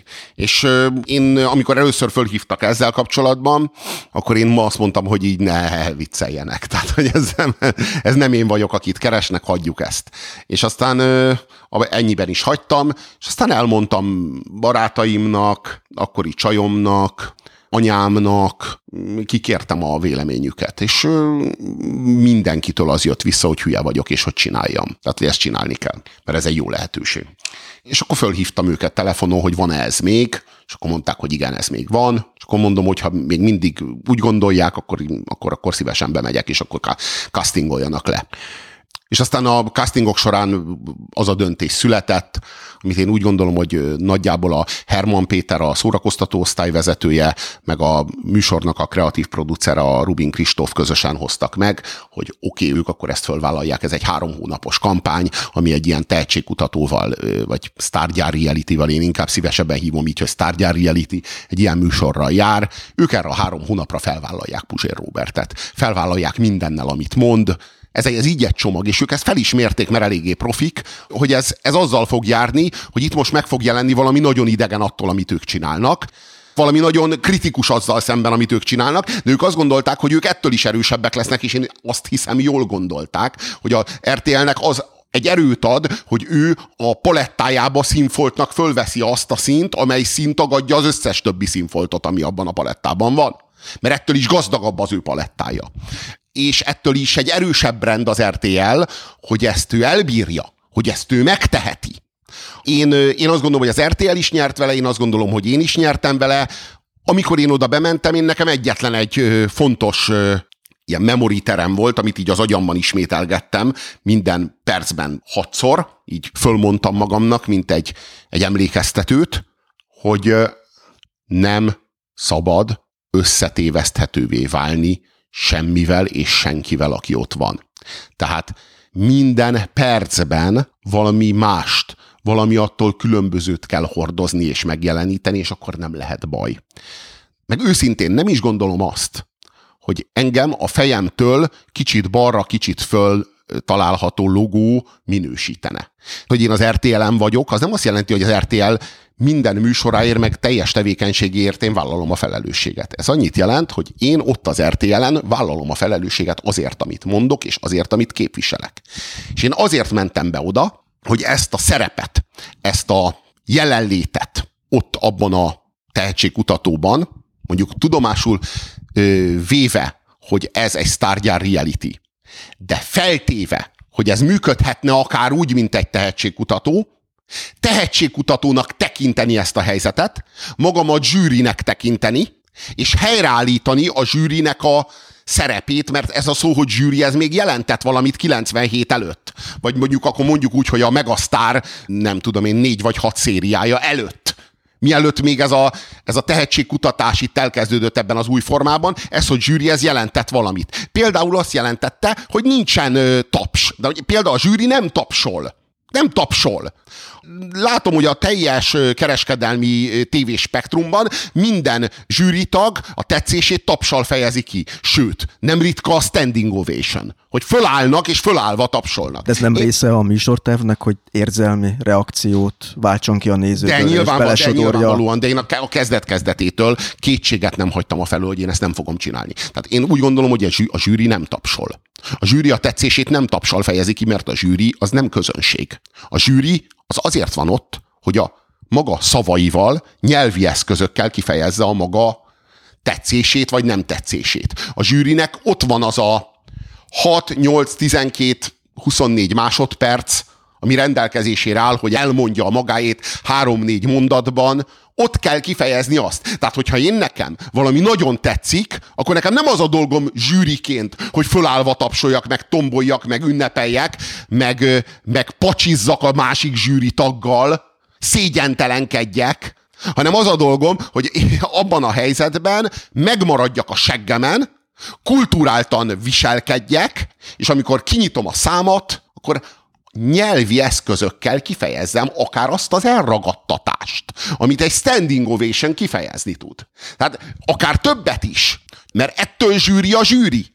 És én nekem ott az volt a dolgom, hogy egy normalitástól elszakadt közegbe a normalitást megturnéztassam. A normalitást visszavigyem. Nem azért, hogy az a normalitást helyreállítsa, ilyen illúzióim nem voltak, hogy majd mostantól meg fog változni a zsűrizés a kereskedelmi tévékben. Hanem pusztán csak azért, hogy ott ezáltal képezzek egy, egy sokkot, képezzek egy, egy média hekket, a hazugság közegében, vagy az álságosság, vagy a hamisság közegében megjelenítsem a, a tényleges szerepét egy zsűrinek, és ezáltal mint egy kiégessem a celluloid szalagot azon a, abban a foldban, ahol, ahol vagyok, most, hogy, hogy így mondjam. Tehát, hogy ezáltal igenis elvégezzek egy kulturális missziót abban a térben, és én azt gondolom, hogy ez sikeres volt, és én azt gondolom, hogy, hogy nagyon sokan, sőt, hát a legtöbben ott ismerték meg ezt a fajta kulturális szerepet, meg ezt a fajta kulturális attitűdöt, meg küldetést, meg az én személyemet, meg az ehhez tartozó tartalmakat, meg az ehhez tartozó szerepet. És persze, lehettem volna szavonarola, és mondhattam volna azt, hogy én kereskedelmi tévében nem teszem be a lábam, mert az én arcommal és nevemmel nem fogják legitimálni azt, ami a Mónika showban, vagy a, a, a fókuszban zajlik, de őszintén mit értem volna vele? Az most a kereskedelmi televíziózásnak most ö, rosszabb lenne? Vagy a helyzet most adott esetben jobb lenne? A magyar társadalom szempontjából? Vagy a magyar kultúra szempontjából? Nyilvánvalóan kötöttem egy, egy alkut. De én azt gondolom, hogy ez az alkú ez nem volt rossz az RTL-nek, és azt gondolom, hogy ez az alkú nem volt rossz nekem, és azt gondolom, hogy ez az alkú ez nem volt rossz a magyar kultúrának. Azt lehetett érezni, megnéztem pár videót a YouTube-on az akkori adásokból, amikor zsűriztél, és két dolgot lehetett látni. Egyrészt a kommentekből lehetett látni, hogy nagyon népszerű voltál, és jó értelemben sokkoltad a közönséget. A másik viszont, és ezt nem tudom, hogy ez a műsornak a megrendezett része volt vagy sem, azt lehetett látni, hogy a zsűri többi tagját is sokkoltad. Téged ott utáltak? Nem, nem, nem hiszem, hogy utáltak de az biztos, hogy azt látták, hogy most először kereskedelmi tévében érte őket egy kihívás a kulturális térből. És ráadásul úgy, hogy annak a zsűrinek minden tagja a kulturális térből jött de hiába jöttek a kulturális térből, mert ők érzékelték a kereskedelmi televízióban a kereskedelmi elvárásokat, és a kereskedelmi elvárásokhoz igazodtak, és a kereskedelmi elvárásoknak igyekeztek megfelelni. A maguk kulturális normáit meg hátrahagyták, mert hogy itt más az elvárás. Ezek profik.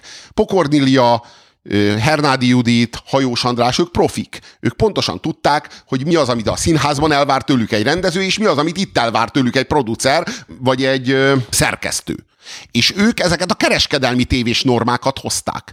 Tehát tapsa zsűriben, ha valami nagyon tetszik adott esetben, standing ovation, persze rá is szólnak a fülükre, hogy szabad fölállni liácska, szabad sírni liácska, tehát hogy azért persze a vezérlő stúdió az segíti az emóciókat felszabadulni. Te is kaptál ilyen utasításokat? Hát én nem kaptam, mert hál' Istennek nekem a, a Rubin Kristóffal megvolt az a, az a kapcsolatom, hogy a Rubin Kristóf tudta, hogy egy ilyen tanácssal, vagy egy ilyen, egy ilyen segítő szándékú ö, súgással ellentétes eredményt váltanak ki. Éppen, hogy dacot váltanak ki, és ez nem provokált engem ezekkel, hogy szabad felállni, Robika.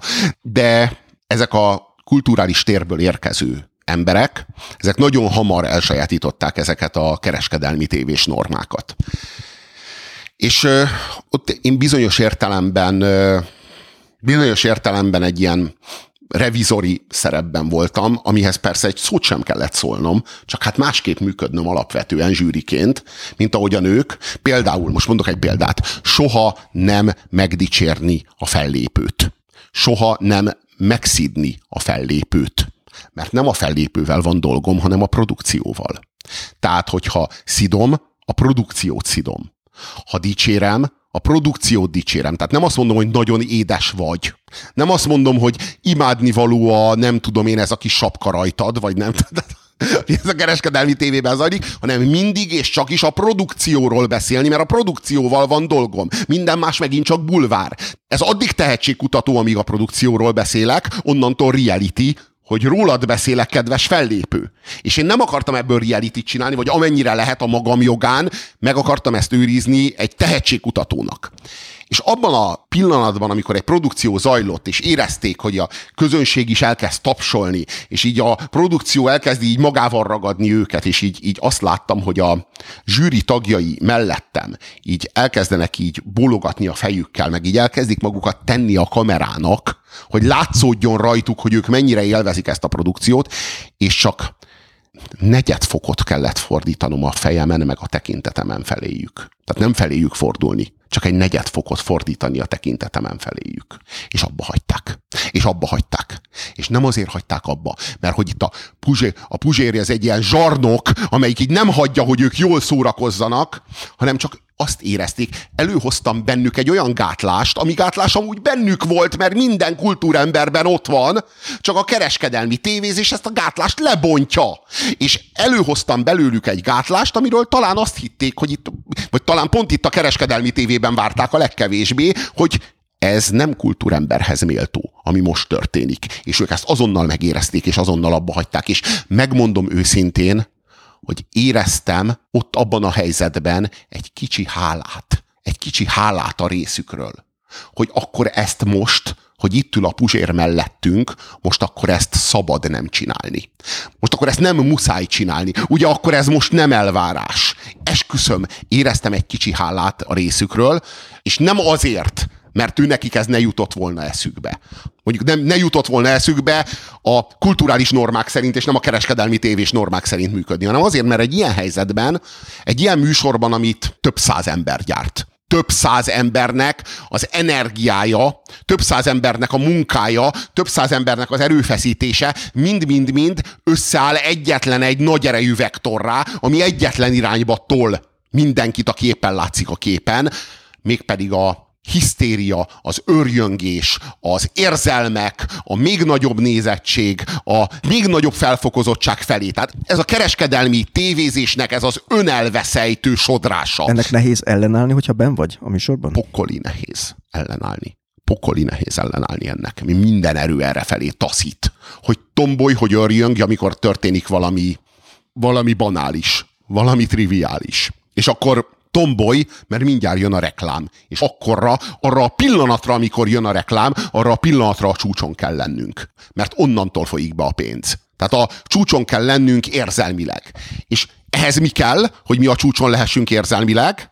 Nem egy csúcsot megmászni, az emberiséget beásni jó mélyre, majd arra a pontra, ahol mi vagyunk, azt hazudni, hogy az a csúcs. Ha jól értem, akkor ahhoz, hogy téged ne ragadjon el ez az erő, ahhoz az kellett, hogy ismételgesd magadban ezt a mantrát, hogy másnak kell lenned, mint a körülötted lévő. El kell különbözni, igen, el kell különbözni minden. És abban, amiben itt mindenki hasonlít, abban kell különbözni tőlük, igen. igen. Mert itt mindenki a kereskedelmi tévés élménynek a fogaskereke. Az egyik tartozék, az egyik alkatrésze.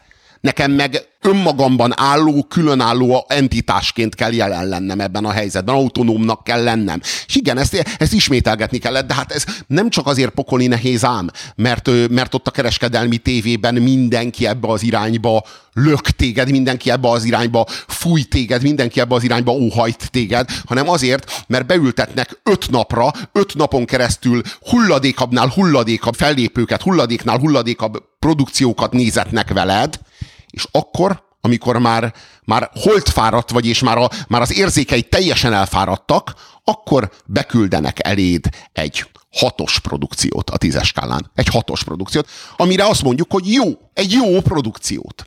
És miután négy és fél órája nézel szemetebbnél szemetebb produkciókat, és megkapod a hatos produkciót az arcodba, és a közönség mögötted elkezd felállva tapsolni, az lesz az érzésed, hogy most egy kilences produkciót látsz. Egyszerűen akkora különbség az eddigiek meg a mostani között, érzed, hogy ez jó, és a mértékét a jónak elveszíted, mert elveszejtetik veled. És akkor neked az a dolgod, hogy a hatos produkcióra úgy reflektálj, mintha kilences lenne, hogy eladd a reklámot, ami mindjárt jön. Csak hogy ebben a helyzetben neked emlékeztetned kell magadat arra, aki voltál azelőtt, hogy beültél ide négy és fél órán keresztül ezt a szemetet nézni, aki voltál két hete, és arba kell belegondolnod, hogyha ezért te kifizetsz 2000 forintot egy budapesti szórakozóhelyen, vagy egy budapesti színházban, és megkapod érte ezt a produkciót, a 2000 forintodért egy keddeste, akkor ahhoz te mit szólsz? Azt mondod, hogy kérem vissza a jegyárát, azt mondom, hogy hát ez ennyibe került, jól van, közelebb nem jövök, vagy azt mondod, hogy ez, ez csodálatos, ez, ez igen, ez kilences. És erre emlékeztetni magadat, visszaregresszálni abba az állapotba, amiben akkor voltál, amikor még, még ez a rengeteg hulladék nem folyt le a szemed előtt. Ez az, ami pokoli nehéz.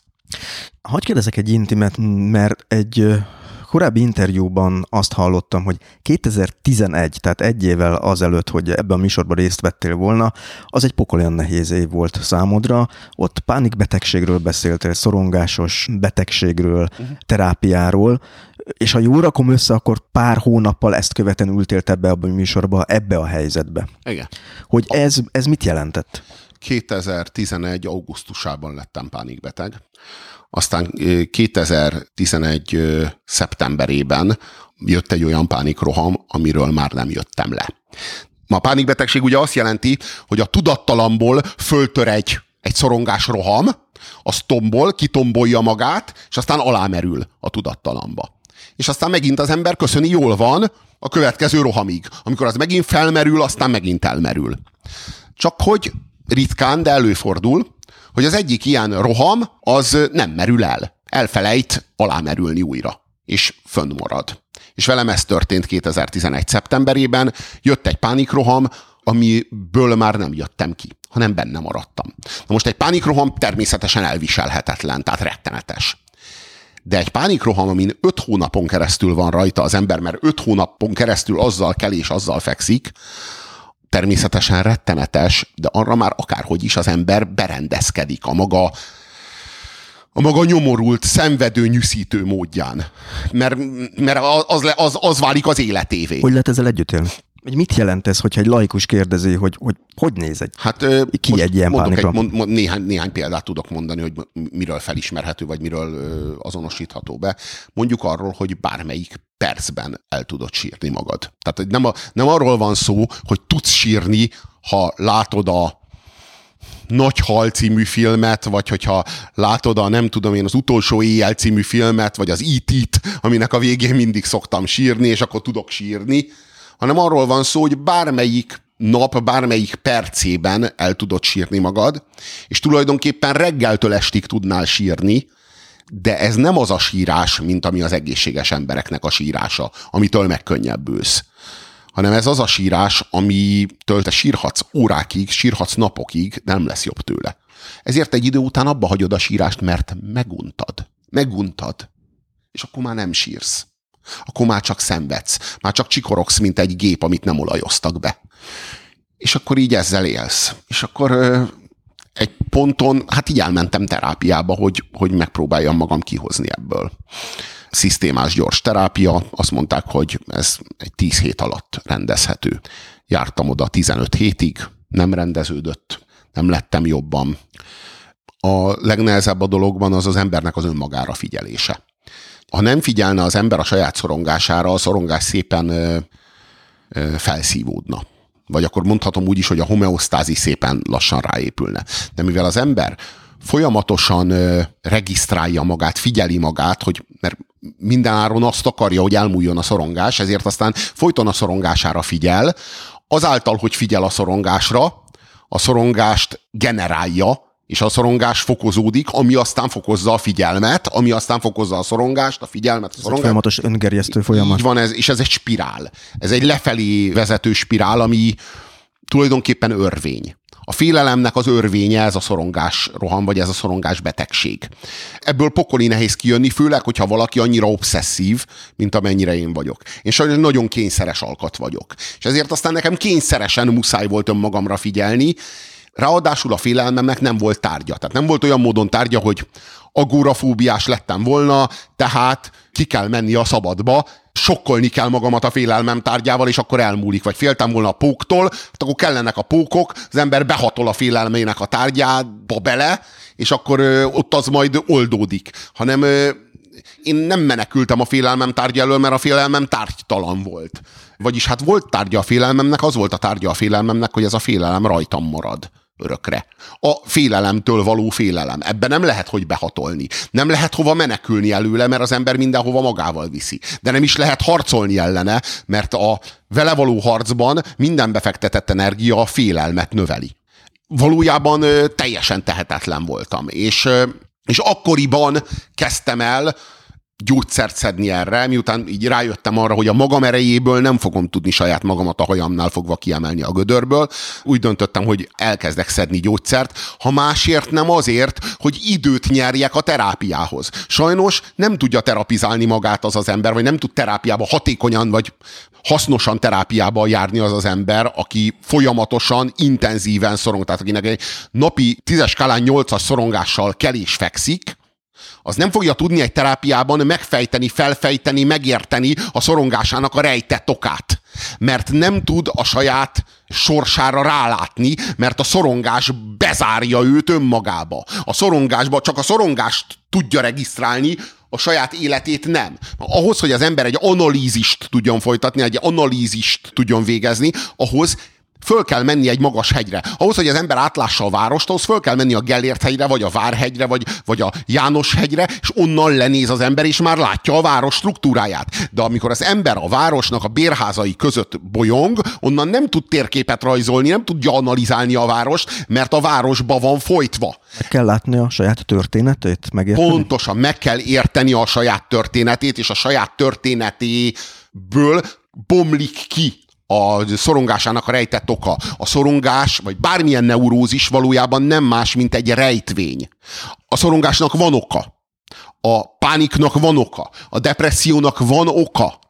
Csak a tudattalamban van. Na most a tudattalamból előásni ezt, ahhoz, ahhoz egy nagy rálátás kell az embernek a saját sorsára. Ezt nem lehet megtenni folyamatos szorongás mellett valamilyen mértékben vissza kell nyerni a homeosztázist. És ezért aztán elkezdtem gyógyszert szedni. És akkoriban, amikor elkezdtem gyógyszert szedni, akkoriban hívtak föl az RTL-től, hogy, hogy indul ez a dolog éppen akkoriban állították be a gyógyszereimet. Tehát az volt ez a... Amikor felhívtak. Igen, igen, igen.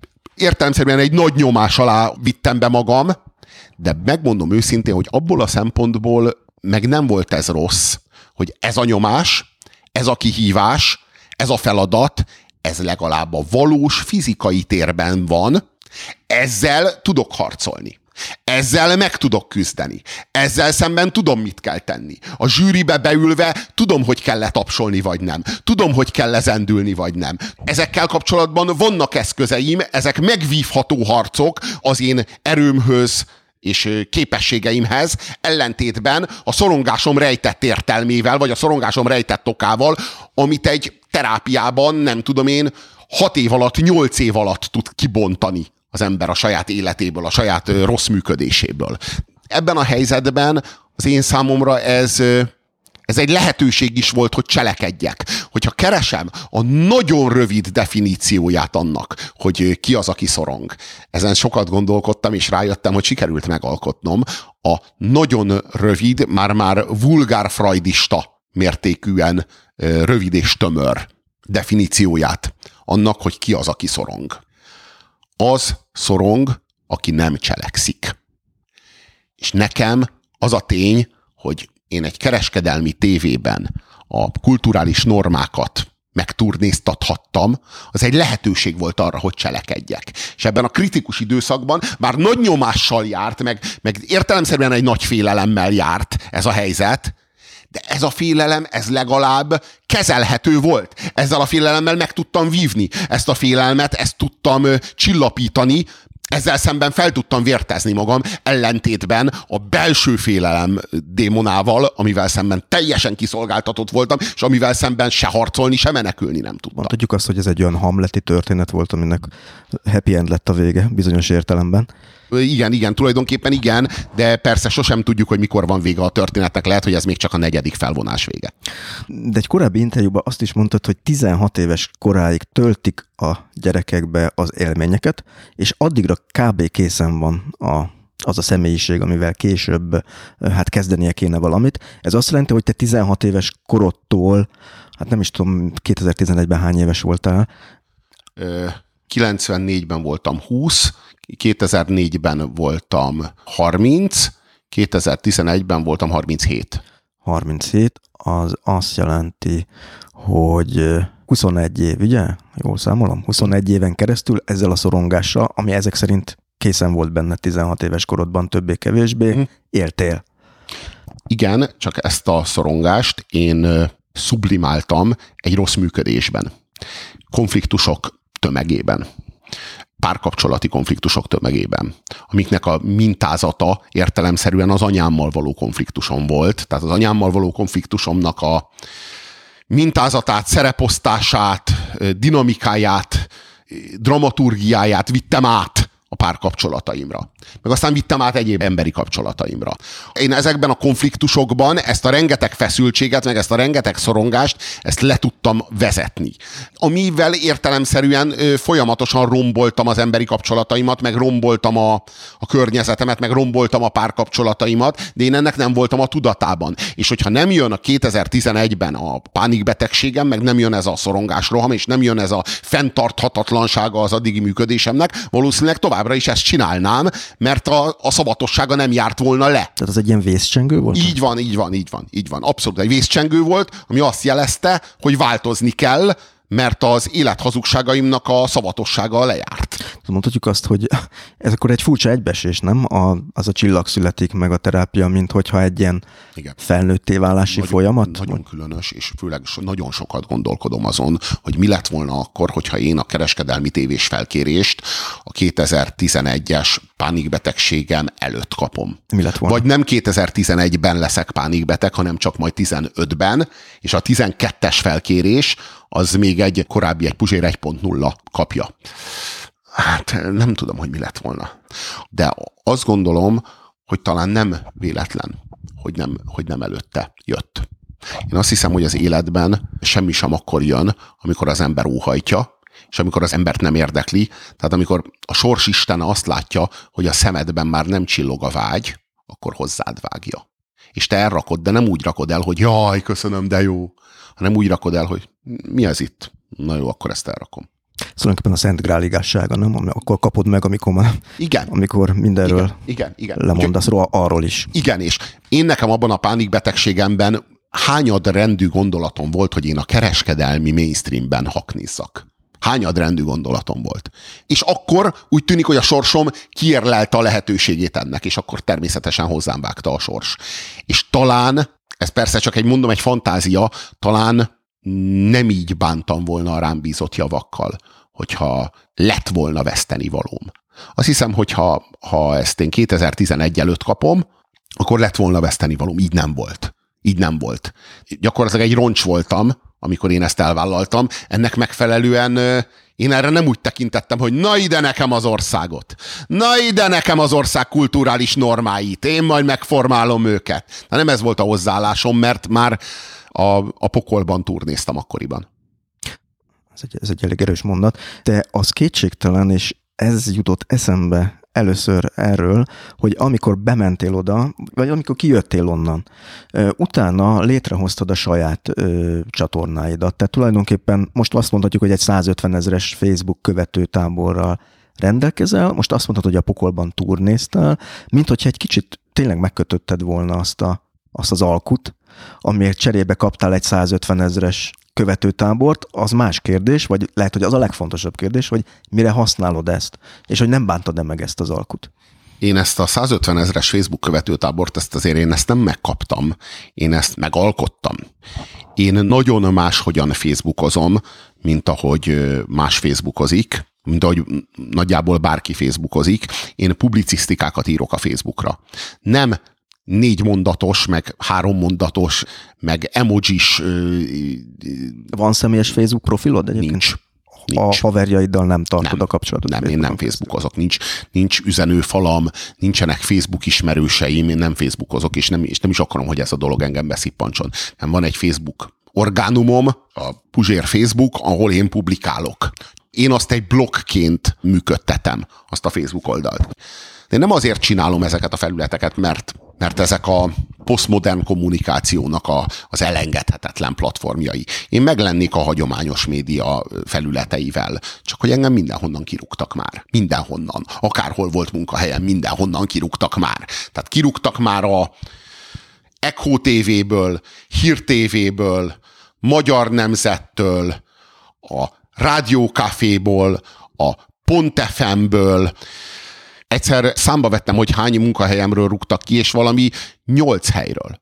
Nyolc különböző orgánumtól, ahol dolgoztam, ahol én azt gondolom, hogy jó minőségű tartalmat hoztam létre, és egy ponton azt mondták, hogy ez nem illeszthető be a hazai média közegbe. Ebből nem akarunk precedens gyártani, talán azért sem akarunk precedens gyártani, mert nem akarjuk a saját tevékenységünket, a saját műveletünket ezzel a kihívással szembesíteni, nem akarunk referenciát képezni ebből, hogy aztán majd ezt kelljen, majd ezt várják el. Az Isten tudja miért. Nyilván jó, az is lehet, hogy nem vagyok egy könnyű ember, és nem könnyű velem együtt dolgozni. De teljesen egyértelmű és világos és nyilvánvaló referenciák, szakmai, meg emberi referenciák mentén működöm. Nekem kellett már végre egy olyan felület, ahonnan nem tudnak kirúgni. Egy ponton elegem lett abból, hogy, hogy újabb és újabb munkahelyekre vetessen fel magam, hogy onnan aztán újabb meg újabb helyekről rúgjanak ki.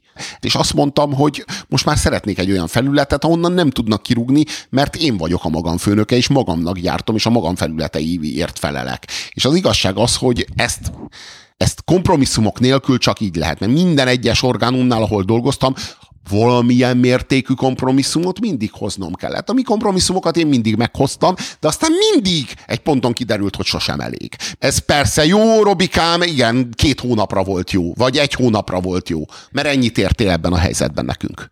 És a puzsérművek, ha lehet így mondani, működése az biztosítja hozzá az anyagi függetlenséget is, hogy ezt működtetni tud fent tarthatóvá vált ez a modell számodra?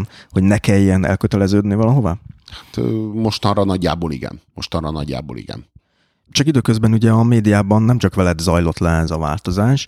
Említettél két diabolikus vagy infernális következményt a kereskedelmi, vagy leágazást, ugye, amikor azt mondtad, hogy az egyik a, a Hajdu Péter volt, a másik pedig Berki Krisztián. A Berki Krisztián, tehát hogy más-más típus, de én említenék egy harmadikat is, ami így a, ebben a nyolc évben történt talán, vagy nyolc-tíz évben, amikor te is föl tudtad építeni a saját csatornádat, és mondhatjuk azt, hogy a, a Mónika Show ilyen szempontból tovább lépett.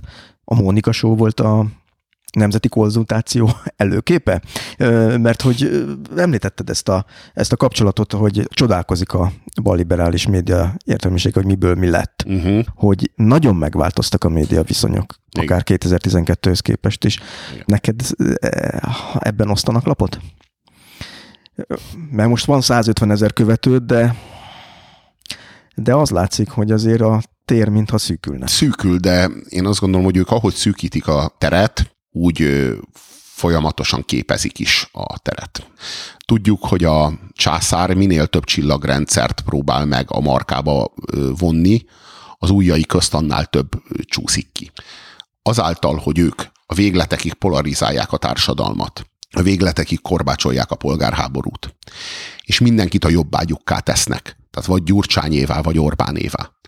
Azáltal képeznek egy olyan közérzületet, egy olyan közkultúrát, amelyben a függetlenségnek, az ettől a kettőtől való függetlenségnek, és a Gyurcsánytól és az Orbántól vett egyenlő távolságnak, meg hát fölhajtják a, a befogadó képességet, fölhajtják a, az, igényt. A, az igényt, a szükségletet. És ez óhatatlan. Itt minden lélekért megharcolnak, hogy jobbra vagy balra, értelemszerűen ez a harc minden lélekért, hogy te jobbra mész, te balra mész, ez a, ez a gettósítás, ez kitermel egy széleskörű igényt arra, hogy, hogy engem ne küldjenek se jobbra, se balra, mert nem megyek.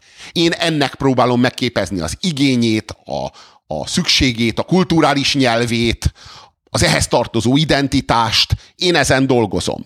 Hogyha ez egy nagyobb társadalom lenne, hogyha ez Németország lenne, mondjuk 80 millió emberrel, akkor erre már rá lehetne építeni egy harmadik véleményelitet egy harmadik vélemény bázist, egy akár egy vagy több szerkesztőséget. Ezt a két pólusú, ezt a két osztatú politikai teret három osztatúvá lehetne formálni. Sajnos ez a tér túl szűk. Ebben a szerepben én meg tudok maradni, de én már nem tudok embereket megfizetni. Tehát én már nem tudok egy szerkesztőséget létrehozni, és azt mondani, hogy mostantól ez a tíz ember most itt le fog gyártani egy nem tudom, mi van a 444-től és a 888-tól egyenlő távolságra, hát a 666 azt inkább nem alapítom meg.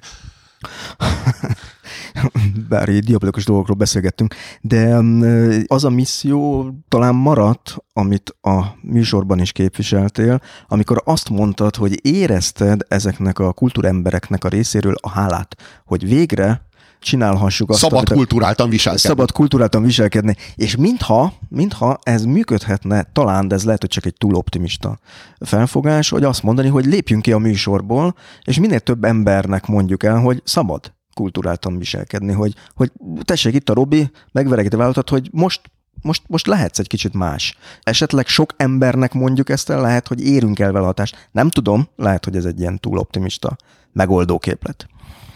Szerintem egyedül ez az út, és ha nem érünk el vele hatást, és ez egy túl optimista megoldóképlet, akkor is ezt kell csinálni, mert ez az egyedül helyes. Az embernek nem az a dolga az életével, hogy az élete hasznos legyen. Az embernek az a dolga az életével, hogy az élete helyes legyen.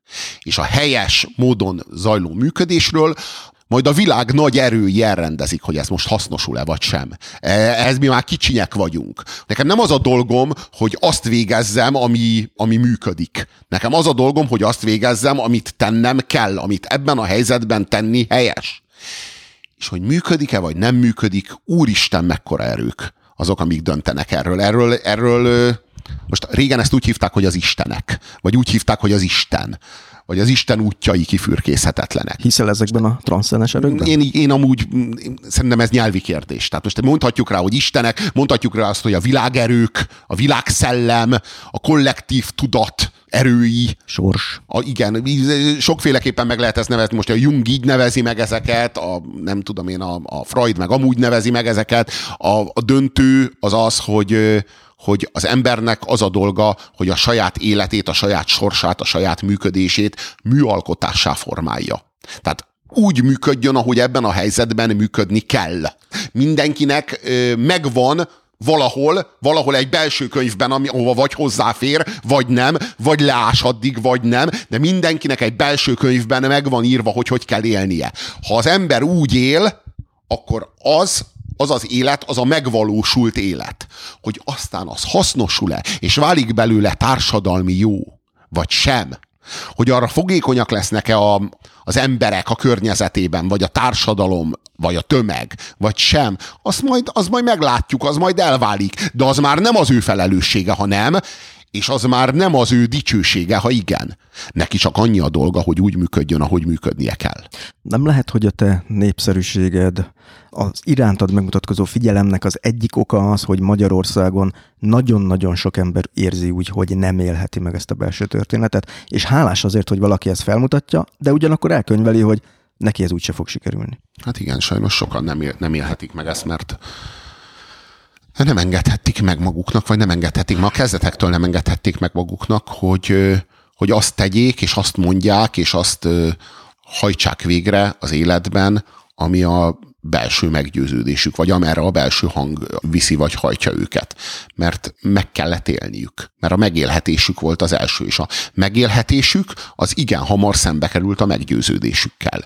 És abban a helyzetben, amikor a megélhetés és a meggyőződés szembe kerül egymással, az embernek választania kell. Az egy útelágazódás, ahogyan a Megyesi Péter fogalmazódott. Vagy elmegy a megélhetés felé, vagy elmegy a meggyőződés felé. Ha a megélhetés felé megy, akkor azzal elveszejti a meggyőződését. Ha a meggyőződés felé megy, azzal elveszejti a megélhetését.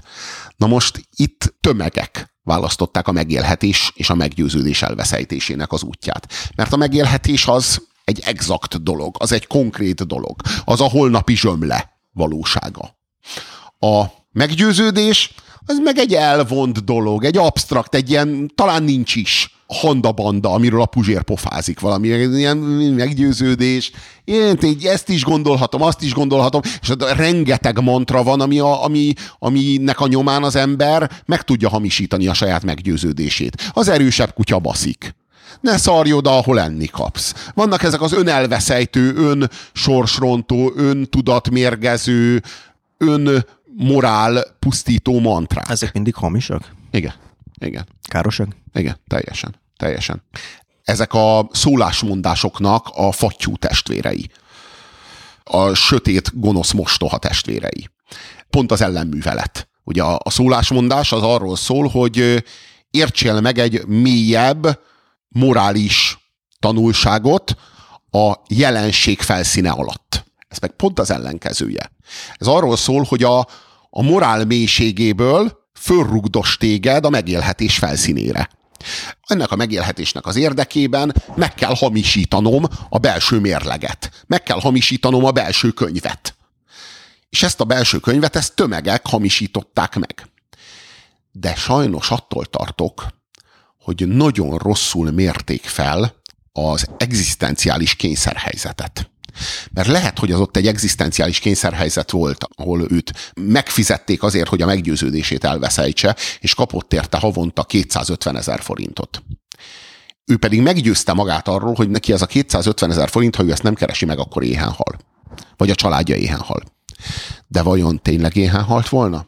Tényleg kellett az a 250 ezer? Nem lett volna elég 180? És megőrzi a meggyőződését? Biztos, hogy kellett a 250 ezer? És persze ő meggyőzte magát arról, és ma már ez elismerhetetlen, mondjuk 10 évvel vagy 15 évvel azután, hogy valaki ezt a döntést meghozta. Ma már elismerhetetlen, hogy nem is kellett volna az a 200 ezer, elég lett volna 180 ezer forint, és akkor megőrizhettem volna azt, aki azelőtt voltam. De azt kellett hazudnom magamnak, hogy 250 ezer forint vagy éhenpusztulás. Mert ez a dilemma kellett ahhoz, hogy meg tudjam hamisítani a belső könyvet, a nagy könyvet. Úgy csináltam, mintha ezt a döntést nekem egy fogolytáborban kéne meghoznom, meg nem a fogolytáborban kellett meghozni, hanem egy állásinterjún, egy olyan állásinterjún, ahol hát kereshetsz 250-et, vagy kereshetsz 450-et, de lehet, hogy adott esetben megőrizve azt, aki voltál, beérhetnéd a 180-nal, vagy a 150-nel. De nem akartuk beérni a 150-nel, ezért a 150 ezer forintot elneveztük éhhalálnak. És a 250-et azt meg elneveztük megmenekülésnek. Éppen hogy elégnek. Sanyikám, épp hogy be tudjuk fizetni a számlát. És miért mondom ezt neked, Sanyikám? Azért, mert kurvára nem szeretném, hogy kölcsönkérjél tőlem. Ezért panaszkodom, hogyha csak meglátlak, ha csak meglátlak bekanyarodni a sarkon, már panaszkodom neked arról, hogy a hónap végén a számláink hogy állnak. Itt mindenki panaszkodik. Miért panaszkodik mindenki? Miért panaszkodik mindenki az egzisztenciális helyzetére hivatkozva? Mert? Azért, azért panaszkodik, hogy igazolja a saját morális elaljasodását, a saját erkölcshamisítását az igazság az, hogy sosem késő megfordulni ezen az úton. Tíz évvel, vagy tizenöt évvel, vagy húsz évvel, vagy huszonöt évvel később is visszatérhetsz ahhoz a valakihez aki voltál akkor, amikor megkötötted a mefisztói alkut. Csak az a kérdés, hogy az élethazugságok, amiket felhalmoztál azóta annak érdekében, hogy azt a döntést igazold, azok nem barikádoznak el még teljesen attól a valakitől, aki voltál. Hogy visszamehess oda, és mondhassd azt, hogy mint a tékozló fiú, hogy apám, bocsáss meg, vegyél vissza. Vissza akarok térni ahhoz, aki akkor voltam. Édesapám, elég a 150 ezer forint. Csak kimondani ezt, az azzal jár, hogy az előző 15 évemet, 20 évemet, 25 évemet a szemétre hányom. Azt, az hazugságnak bélyegzem. Ki képes erre? Ehhez titáni erő kell. Nem tartasz attól, hogy egy ilyen világban, ahol, mint mondtam, vagy felvetettem, nagyon sok ember érzi magát frusztrálva attól, hogy nem úgy él, ahogy a belső igénye ezt diktálná, vagy elfogadott valamifajta kompromisszumot, vagy elfogadta egy rendszernek az igazságát, ami ebben tartja, vagy azt mondja, hogy hát add meg, ami a császárnak, ami a császárra, és akkor éljük túl ezt a rendszert is. Tehát, hogy egy ilyen helyzetben nem tartasz attól, hogy te nem a megvilágosodást, nem a, a, az útmutatás szolgálat, hanem egyfajta szelepként működsz, ahol ezek a felhalmozott frusztrációk utat találnak maguknak, de mondhatom másképp is egyébként, és most ezt nem pejoratív értelemben használom a szót, mert ennek van egy pozitív értelme is, hogy nem leszel te ebben a helyzetben a bohóc, akin keresztül ez a dű, ez a frusztráció utat törhet. De, lehet. Ideig óráig. Lehetséges, lehetséges, lehetséges ez egy kulturális szerep, amit én viszek. Ha ez a kulturális szerep ez nem jelenne meg itt a társadalomban, akkor az igény iránta az valahol feszíteni a rendszernek a, az eresztékeit, vagy fe, feszíteni a rendszer struktúráját. Feszíteni, és egy ponton lehet, hogy ez a feszültség, ez, ez valahol elkezdeni próbára tenni a rendszernek a szakító szilárdságát. Lehetséges. És lehetséges, hogy azáltal, hogy én ezt a szerepet megjelenítem, ezeket az energiákat kvázi levezetem, ezeket a nézőpontokat megfogalmazom, kvázi a rendszer teremtett egy, egy terméket, amely termék kiszolgálja ezt is. Tehát már nem kell forradalmat csinálni, csak a puzsér oldalára kattintani, és kész. Nem kell változtatni a, a kultúrán, hiszen a kultúra kitermelt egy terméket, ami ennek a változásnak a, a a lázadó identitását. A lázadó identitását, igen, hordozza, legyártja, azt ott lehet fogyasztani, lehet, lehet, lehet hozzá igazodni, le, igen, azt gondolom, igen, ez, ez, ez, ez lehetséges. De ha így van, akkor talán nem kéne csinálni. Talán hiba tenni azt, ami helyes, csak azért, hogyha nem tennéd azt, ami helyes, akkor ez, ami helyes, ez annyira hiányozna, hogy egy ponton talán elkezdené veszélyeztetni a rendszert. Teremtsek hiányt abból, ami vagyok, annak a reményében, hogy az majd egy jobb világot okoz, ha ez nem lesz mert az majd veszélybe fogja sodorni a, a komplet rendszert senkinek nincs ekkora hatalma. Ha én két puzsérnyi, vagy négy puzsérnyi, vagy harminc puzsérnyi lennék, és úgy döntenék, hogy na, akkor én ezt most abba hagyom, és helyette inkább nem tudom, fölásom a kertet, akkor a, abba, abba egy rendszer, vagy egy, vagy egy kulturális elit abba meg, megdőljön. Nem hiszem. Nem, nem hiszem el. Nem, nem, nem tudom elképzelni. De te ebben a helyzetben, ebben a meggyőződéssel mégis beléptél a politikába, tehát főpolgármester jelöltként indultál, mit reméltél tőle, hogy te ebbe beszállsz? Vagy ez is egy épp olyan misszió volt, mint a, a csillag születik? Ugyanolyan misszió volt, mint a csillag születik, és ugyan, ugyanazt terveztem, mint amit a csillag születikkel kapcsolatban. Ö, belépni a politikába, és egyetlen pillanatra nem összetéveszthetőnek lenni a politikával a politikusokkal, a politika működésével. Tulajdonképpen ugyanúgy az igazsággal meghekkelni a hamisságot, mint ahogyan az a 2012-ben az RTL klubban történt. Egyszerűen azt gondolom, hogy ilyen módon ezekkel a kulturális gesztusokkal lehet változtatni a politikán meg a politika működésén. Új normákkal megfertőzni, precedensekkel, kulturális mintákkal megfertőzni a politikát, meg a társadalmat és egy nagy performance keretében demonstrációt formálni abból, hogy mi várható el a politikától, mit kéne vagy mit lehetne elvárni, és hogy mit várnak el tőlünk nyugatra a politikától.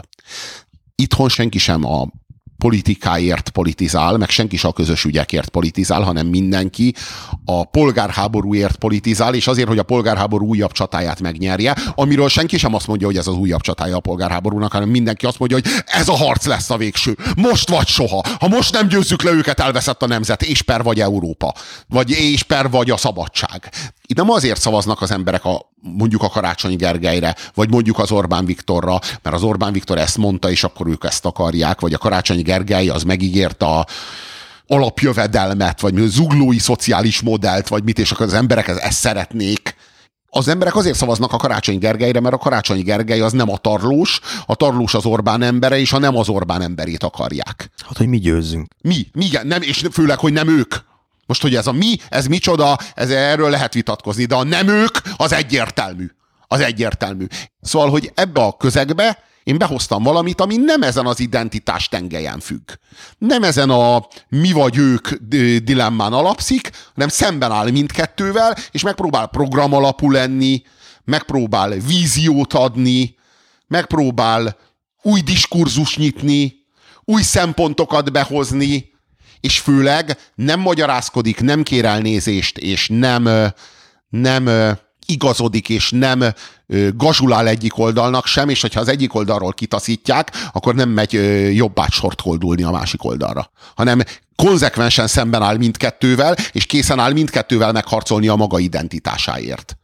Megőrződik annak, aki választhatónak nem 2019-re, hanem akár 2029-re, 39-re, vagy akkorra, amikorra a magyar társadalom ehhez felnő, vagy akkorra, amikorra a magyarországi politikai helyzet, vagy a világ ö, szellem ezt lehetővé teszi. Mondhatjuk azt, hogy egy kicsit úgy mentél ennek neki, most egy csúnya szót fogok használni, de nem pejoratív értelemben használom, mint egy vírus, aki fertőzze meg a politikai életet, és hát ha lesz belőle valami később. Uh-huh, uh-huh. Igen. Ez nem, nem egy etikátlan döntés azokkal szemben, akik, akik, akik most akarnak szavazni valamire, hogy te igazából nem azért küzdesz, hogy megválaszolnak, hanem hogy az egész diskurzust változtass meg, tehát egy elvontabb cél. Bocs, bocs, de, bocs, de szerintem ez egy nagyobb cél, egy magasabb cél, tehát nem gondolom, hogy etikátlan. Tehát, hogy így, szerintem meg az az etikátlan, aki azért indul, hogy őt megválasszák. Tehát szerintem meg ez, a, ez, a, ez az etikus, sokkal etikusabb cél, hogy én igenis kulturális normákat akarok adni, programot akarok adni, víziót akarok adni, új diskurzust akarok a városról, egy víziót ö, fölmutatni, behozni a képbe Kopenhágát, Szevillát, Amsterdamot, olyan városokat, amik sokkal élhetőbbek, mint Budapest. Én azt gondolom, hogy ez a, az, ami a, a, a helyes és a jó. És egyébként meg vírusnak lenni, főleg ezekben a napokban, hát nem egy szexi dolog, az biztos. De, de attól, az nézzük már meg azt is, akit megfertőzünk vírussal. Lehet, hogy, lehet, hogy az illető éppen nem tény tömeggyilkosságot végez. Lehetséges, hogy az illető éppen hazudik, ahogy az arcán kifér. Lehetséges, hogy az illető éppen, éppen az ország vagyonát sefteli el kézen közön nem tudjuk, mit csinál, de, de azért sok mindent tudunk, amit látunk, hogy végignézünk, és a zöméről meg csak sejtéseink lehetnek, de hát ismerve őket, meg látva a tevékenységüket, legalábbis megalapozottak ezek az előítéletek. Elnézve ezt a politikai elitet, elnézve ezt a közbeszédet, ezt a politikai diskurzust, ennek a vírusfertőzés, ennek, hogy kihívással szembesüljön, ennek, hogy leverjék a lábáról, már kurva régen kijár. Na most itt az előbb átvitt értelemben képletesen beszéltünk vírusról, de ugye van itt most egy nagyon is valóságos járvány, aminek nagyon is valóságos társadalmi hatásai vannak, lesznek. Pont a, Vivien-től indultunk, aki az Instagram profiljában arról értekezett, hogy majd ez változást okoz az a járvány, és visszafogja a fogyasztást, de ennek valóban van egy komoly része, mert tulajdonképpen e, ezt mondja David Lynch is, ezt mondja Ferenc pápa is, ezt az üzenetet Csak más Vasvári Viviennek a szájából. de, de, de, a két milliós táská, táská, táska mellől, tudod? Igen, igen, az jutott eszembe, hogy 80-as években volt egy kanadai irodalomtörténész, úgy hívták, hogy Nosop Fry, és neki volt egy nagyon jó kifejezése a démoni paródia. És mint a Bábel torony is a démoni paródiája a felfelé törekvő embernek, nyilván itt a bulvárban is megvannak ezek a démoni paródiák, de tegyük félre a démoni paródiát, hiszelt abban, hogy egy ilyen válság, egy ilyen járvány az a, jó irányba mozdíthatja el a, a, a társadalmakat, mert azért a 20. században ennek az ellenkezőjét láttuk. Mondjuk a 29-es válság az olyan volt, hogy nem egészen abba az irányba lökte, amire azt mondanánk, hogy pozitív. Rövid távon nem, hosszú távon meg szükségszerűen igen. Rövid távon a következmények mindig rosszak azt gondolom, hogyha itt most ez egy, tényleg egy, egy súlyos 29-eshez mérhető válsággá szélesedik, akkor itt ennek rövid távon nagyon súlyos és nagyon rossz következményei lesznek. De ha megnézzük a hosszú távú eredményét, vagy a hosszú távú hatásait, hogy mi lesz majd, ha kilábalunk a válságból, ugyanilyen módon, mint ezelőtt a válság előtt, már nem fogjuk. Talán már, ha elég mély lesz a válság. Ja, nem lesz elég mély a válság, akkor majd restaurálják ugyanezt a struktúrát. Ott és folytatjuk, ahol abba Akkor, akkor nagyjából ott, ott, ott folytatjuk, ahol abba nem, nem, mert, nem, mert, mert, a, mert a válság nem képezett kellő katarzis. Na de csak nem drukkolhatunk annak, hogy egyre súlyosabb legyen a válság. Azért ez egy dilemma. De hál' Istennek tök mindegy, minek drukkolunk. Mert nem rajtunk múlik, meg nem a mi drukjainkon múlik. Tehát ennek megfelelően akár drukkolhatunk ennek vagy annak. Én nem szeretném, hogy olyan súlyos legyen a válság, mert én is félek a rövid távú következményektől, de azt kell megérteni, hogy a hosszú távú változásnak az árát az be kell fizetni. Ha a változás árát befizetjük, akkor lesz változás. Ha a válság elég mély lesz ahhoz, elég súlyos következményei lesznek a tömegekre nézve, amely a tömegeknek a kritikus helyzete az a választásokon visszaszáll az elitre, az elit ebből nyilvánvalóan hosszú távon azt a következtetést fogja levonni, hogy ilyen helyzet, ilyen krízis, ilyen következmények még egyszer ne fordulhassanak elő, tehát változtatnia kell a működésén. Tehát én azt gondolom, hogy a globális kapitalizmus fenntarthatatlan növekedése a probléma. Nem a koronavírus járvány. A koronavírus járvány úgy viszonyul a problémához, ahogy a szarajevói merénylet az első világháborúhoz. Nem a szarajevói merénylet okozta az első világháborút, de mint történészek tudjuk, hogy kellett hozzá, mint egy lökés. Pont így kellett a ehhez a krízishez is a koronavírus mint egy lökés. De hogy valójában itt az igazi probléma az a fenntarthatatlan növekedés, meg a tartalékok nélküli, mozgástér nélküli végletekig facsart kapitalizmus és eszetlen tőkefelhalmozás és a, a versenye a tőkének, ami, ami már egyáltalán nem a termékek és szolgáltatások versenye, hanem már a tőke versenye a versenyért és a tőkéért. A tőke versenye önmagáért. Hát a tervezett avulásnak a közegében tehát a tervezett avulás az, hogy előre eldöntik, hogy ez a termék, amit csinálok, az tíz év múlva tönkre megy, és ez nekem jó, mert többet el tudok adni belőle. Belegyártják a tönkre menetelt rájöttek arra, hogy túl jó termékeket rossz üzlet forgalmazni, mert 50 éven keresztül nem fog kelleni neked új belőle. És ők ezt úgy oldják meg, hogy elgyengítenek benne egy alkatrészt, ami a megfelelő idő után, vagy használat után eltörik. Te kihívod a szerelőt, és olyan ára lesz annak az alkatrésznek, hogy kis ráfizetéssel, mondjuk még 10 vagy 15 ezer forintot ráfizetsz, és már vehetsz egy újat. És akkor megveszed az újat, a helyet, hogy megjavítatnád. A másikat kidobod. A másikat meg kidobod. Erre megy rá a bolygó. Ez a végletes tőkefelhalmozás az egész világot egy bizonyos ponton széles körű válságba bele löki. Most vagyunk ezen a ponton.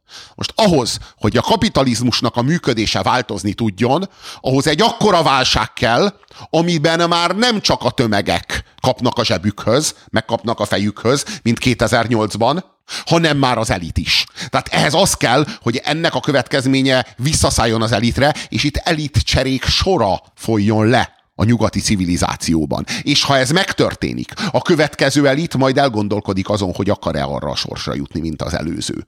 És amikor berendezi majd újra a következő konjunktúrához a kapitalizmust, akkor az mondjuk már nem a 110 százalékos fordulatszámon fog pörögni. Nekem egy félelmem van ezzel kapcsolatban, vagy sok, de az egyik az mindenképpen az, hogy amire lecseréljük ezeket a régi életeket, vagy lecserélik magukat, az nem biztos, hogy jobb lesz. Egyrészt látjuk azt, hogy az a fajta populizmus, amit ide Orbán Viktor is képvisel, az a törzsi kultúra, az nagyon könnyen lehet egy váltó erő ebben a folyamatban. A, a másik pedig az, hogy talán érdemes lenne azon gondolkozni, hogy ha a kapitalizmus reformjáról beszélünk, mert ugye talán nem arról van szó, hogy a kapitalizmust magát kéne lecserélni, az egy az úgy van, mint, mint gazdasági működés, um, hanem az államnak a szerepét újra gondolni, mert azt látjuk, hogy az állam ott avatkozik be, ahol nem kéne, ugye például ö, neked nem ad pénzt, de a habony médiának ad pénzt, most mondtam egy, egy nagyon triviális példát, tehát olyan helyen szól bele, oszt újra, ahol semmi keresni valója nincs, és ez a magyar államra nagyon igaz. Ott viszont nem szól bele, ahol azt kéne mondani, hogy kérem, ne legyen 10 év alatt tervezett elavulás, csak 25 év alatt, most mondtam egy hülye példát, nem töri szét a monopóliumot, amelyek egyébként a kapitalizmus egészséges működése szempontjából károsak, és még sorolhatnám tovább, tehát lehetséges, hogy az állam újra gondolása lenne egy szükséges, hogy ne a törzsek, új törzsek jöjjenek, hanem levegőt nyissanak a valódi verseny előtt, a, a valódi kreativitás előtt, az értékek érvényesülése előtt, amit ugye te is képviselsz itt.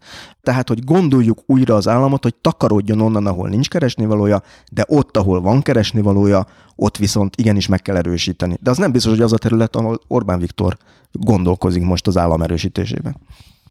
Hogy vált a kapitalizmus ezzé a fenntarthatatlan, kabzsi és fékezhetetlen szociokulturális démonná. Hogyan vált ezzé? Hát pont úgy, hogy az államot kivásárolta fölülünk, mellőlünk. Mi az államot azért hoztuk létre, hogy minket képviseljen. Adott esetben minket megvédjen a kapitalizmustól, a tőkétől.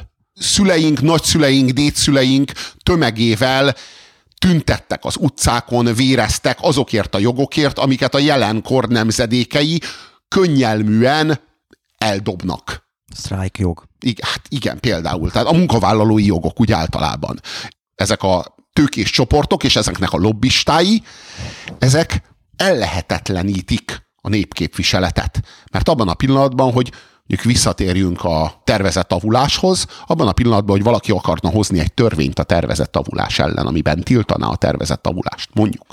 Abban a pillanatban teljes tőke, annak minden szereplője összefogna, összeadna egy csomó-csomó pénzt, azt egy lobbistának, vagy lobbistákból álló csoportnak odaadná, már úgy képletesen, és felhatalmazná azzal, hogy azt a pénzt és annak a pénznek minden fillérjét vesse be annak érdekében, hogy ezt a törvényt megakadályozza.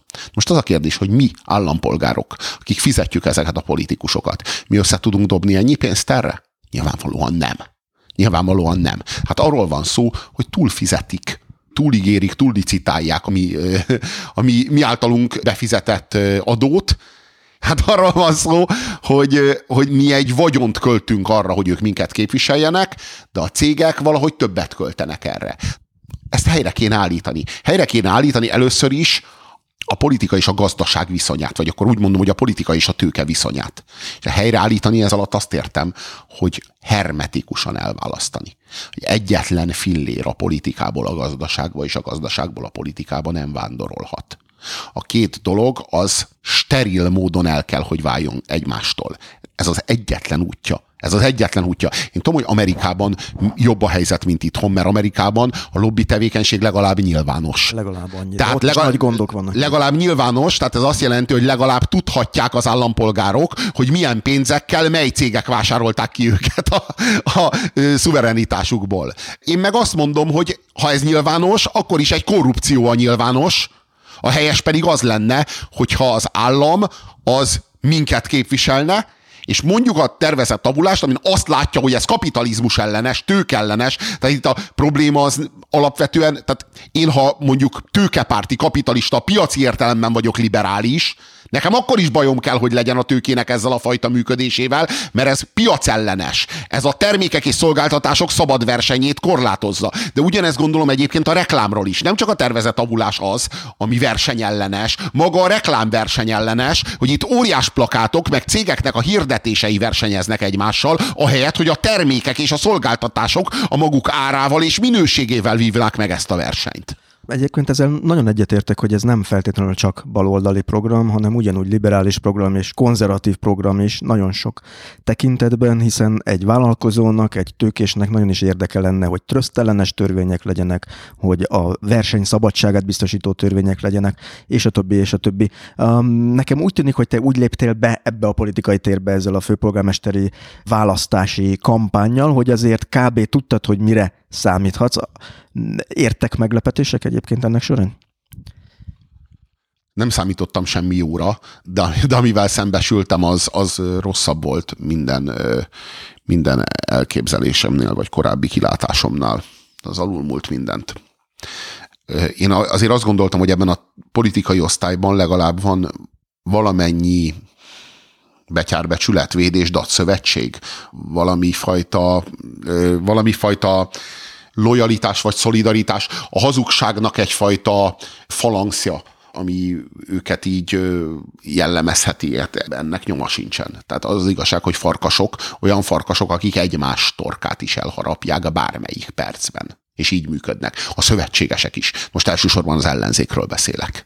A DK-ról, a Momentumról, az MSZP-ről, a, az LMP-ről, a Jobbikról, a párbeszédről. Ezek abban a szent pillanatban, hogy a másik kiment a szobából a WC-re, abban a pillanatban már intrikusan beszélik ki egymást, Ez és már, már tapasztalatod van? teljesen, teljesen. Hogy mondjam, még a rablóknak a közös ö, zsákmány fölött tanúsított messze menőkig észszerű lojalitása sincs meg. De e, nem ez a politika, most nem akarom a politikát lerángatni feltétlenül a sárból, de ez egy érdek érvényesítő játék, nem? Tehát, hogy abban vannak stratégiák, Csak mindenki mi tudja, hogy... Mi érdekeinket kéne érvényesíteni, nem az övéket. Igen, de valóban egy érdekérvényesítő játék, csak a, úgy lett kitalálva, hogy a mi érdekeinket kéne érvényesíteni. Igen, csak azt arra akartam kiukadni, hogy soha nem volt a finomkodás terepe. Ja, igen, világos, hogy nem volt a finomkodás terepe, csak ö, szóval, hogy én megmondom őszintén, hogy azt látom, hogy az Orbán Viktor a sikereinek az ömét azt annak köszönheti, hogy van egy szűk köre, amelyik től megköveteli a lojalitást, és amelyikkel szemben tanúsítja is a lojalitást. Azt gondolom, hogy ha nem tudom én, Kövér László kimegy a WC-re, akkor talán Áder János nem fogja elkezdeni szidni az anyját. Lehet, hogy így van. Én legalábbis a én fantáziámban úgy van, hogy ez nem, nem így történik, történik meg. Nem történik meg. És ö, talán ezért is sikeresek. Lehetséges, hogy egyébként ennek más faktorai is vannak. Én azért elsősorban mégiscsak a Gyurcsány Ferenc személyében keresném ennek a faktorait, de hogy, ö, hogy ez a, az ellenzékben ez egyáltalán. Ez egy ilyen fontos tapasztalás. Redéke sincsen meg, igen. Kortes igen, igen, igen, igen, tehát az volt, az volt az élményem, hogy tehát nem azt éreztem, hogy itt a politikai osztály van ellenem, hanem azt éreztem, hogy itt mindenki mindenki ellen van. És azt hiszem, hogy ezért nem tudják leváltani az Orbán Viktort. Valójában nem az Orbán Viktor ellen küzdenek, valójában mindvégig egymás ellen küzdenek, és az Orbán Viktor ezt a küzdelmet tartja fenn. Ezt tartja ö, pórázon, ezt tartja keretek között. Japán kertész módjára ezeket a bonszájokat vagdossa vissza. Növeszti egy kicsit, locsolgatja egy kicsit, gondozgatja egy kicsit, ahol túlnő, visszametszi egy kicsit. Hogy valójában ezek a pártok egymást akarják kicsinálni. Ezek a politikusok egymást akarják kicsinálni. És amíg ez így van, addig nem tudják kihívni Orbán Viktort, és Orbán Viktor tudja ezt. A, na de azért a te kampányodról, a te fellépésedről, a te programodról is mondtak ítéletet a választók, nem? Tehát 4, valahány százalékot kapott a végén. 4 ami nem, százalékot. Igen, ami nem kevés amúgy, de mégsem ért el az 5 százalékot. Hát nem. Tehát ezt te hogyan fogadtad ezt az eredményt? Hát tudomásul vettem, ennyi. Én, én, én, én a választás előtt úgy voltam, hogy amennyi százalékot kapok, annyit fogok megköszönni a választóknak, és nem fogok, tehát hogy most, ha én kapok négyet, tizennégyet, vagy huszonnégyet, kb. ugyanazt kell elmondanom. Köszönöm, ez egy nagy bizalom, akárhogy is ez több tízezer embernek a szavazata, és tudomásul veszem. Ha 24%-ot kaptam volna, akkor se lennék főpolgármester. Most mi lenne a nagy különbség? Fontos ez? Igazán számít ez? Nem gondolom hogy az én programomról, vagy az én jelöltségemről, vagy az én személyemről mondta a kitéletet a választók akkor, amikor 4,5% szavazott rám. Nem gondolom. Nem gondolom. Én azt gondolom, hogy egyáltalán nem. Én azt gondolom, hogy az emberek, ahogyan mindig, úgy most is, a polgárháborúra szavaztak. Ahogy az emberek, ahogy mindig, úgy most is fölmérték azt, hogy ki az, aki Orbán Viktor budapesti helytartóját jó eséllyel le tudja váltani, és arra szavaztak. Valójában senkit nem érdekel a program, és senkit nem érdekel még csak a személy sem. Itt kizárólag a polgárháború érdekes, és az az érdekes, hogy bukjon a helytartó, mert akkor Orbán Viktornak csinálunk egy egy rossz fél órát, vagy egy rossz estét. És ez mindennél több a magyar politikában, és a magyar társadalomnak ez mindennél drágább, már a baloldalnak, hogy az Orbánnak, a jobboldalnak, meg hogy a Gyurcsánynak egy rossz estét szerezzenek. Ennél nem terjed tovább a magyar társadalomnak az önbizalma, vagy az elképzelése önmagáról, és őszintén ennél többet egy ilyen választáson nem is lehet elérni. Na most a helyzet, amíg konjunktúra van, már pedig tavaly ősszel még itt nagyon kemény konjunktúra volt. A kapitalizmus történetének legnagyobb ö, profitjával mindenhol.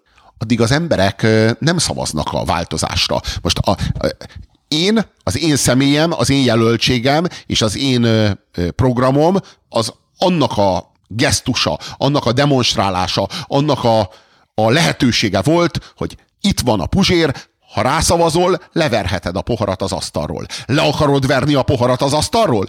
Ki van a faszod eléggé a politikai osztályjal? Akkor erre az esetre itt van egy pohár, ezt leverheted az asztalról azzal, ha a puzsérra szavazol. Az igazság az, hogy konjunktúrában az emberek nem verik le a poharat az asztalról. Miért? Mert az asztal tele van kajával, és ők éppen étkeznek. Azért nem, és nincs szükségük az üvegszilánkokra. Aztán, amikor jön a válság, és már nincs az asztalon semmi ehető, mert már csontok sincsenek, mert már a csontok is elfogytak, az embereknek megjön a kedvük ahhoz, hogy leverjék a poharat az asztalról. Ez, ez így működik. Konjunktúrában az emberek nem szavaznak a rendszer ellenzékére, hanem a rendszerre szavaznak, mert a rendszernek ők a részesei a rendszer javainak, a rendszer által megtermelt javaknak ők a haszonélvezői, ők ezekkel a javakkal jól szeretnének lakni, és ha kevés is jut, még ha az asztal alatt ülnek is, és az asztalról lehulló morzsákkal táplálkoznak, akkor se kellenek nekik az üvegszilánkok. Többnyire egyetértek azzal, amit mondasz, itt megint csak az én félelmeimnek próbálok hangot adni, hogy a 20. század történelmében ugye láttuk azt, hogy az első világháború után a szellemi emberek Julien Benda, Ortega Igasset, Hanvas Béla megfogalmazott egy hasonlóan nagyon erős kritikát a rendszerrel szemben, és mi történt? E, e, nem egy ezek közül az emberek közül, most nem az említettek közül, de mondjuk ott volt Evola, az erős emberek mögé állt, hogy majd az erős ember létrehozza azt a szellemi uralmat, majd, majd ő leveri a poharat. Csak a szilánkok ö, véresre sértik a, az embereknek a talpát, mert, hát, mert nem azt kapják, amire számítanak, hanem az erős embert. Hát igen, de, de most őszintén, ha változtatni akarunk azon a bulin, ami itt megy, meg lehet spórolni azt, hogy leverjük a poharat az asztalról? Tehát lehet úgy változtatni azon a bulin, ahogy ez itt zajlik, hogy, hogy egy kurva üvegszilánk nem lesz? Nem. Ha, ha itt mi minden kurva üvegszilánkot megspórolunk, és minden, minden hogy mondjam, a legkisebb trauma nélkül, a legkisebb feszültség nélkül változtatunk. Az a változás megúszása lesz. Olyan lesz, mint a mi 89-es rendszerváltásunk. Látod, ott senki nem verte le a poharat az asztalról. Nem csináltunk forradalmat, helyette mit kaptunk? Ezt a rothadék 20 évet, meg az azt követő tizet mert nem akartunk üvegszilánkokat. Nehogy valaki belelépjen. Nehogy véletlenül valakinek véres legyen a talpa. És mi lett a következmény? Senkinek nem lett véres a talpa, csak épp a, a katarzist is megspóroltuk. Alapvetően nem változott meg a buli. A kádárista bulit éljük tovább. Egyszerűen nem lehet minden traumát megspórolni. És aki minden traumát megspórol, az végül a traumák traumáját veszi a nyakába ezzel.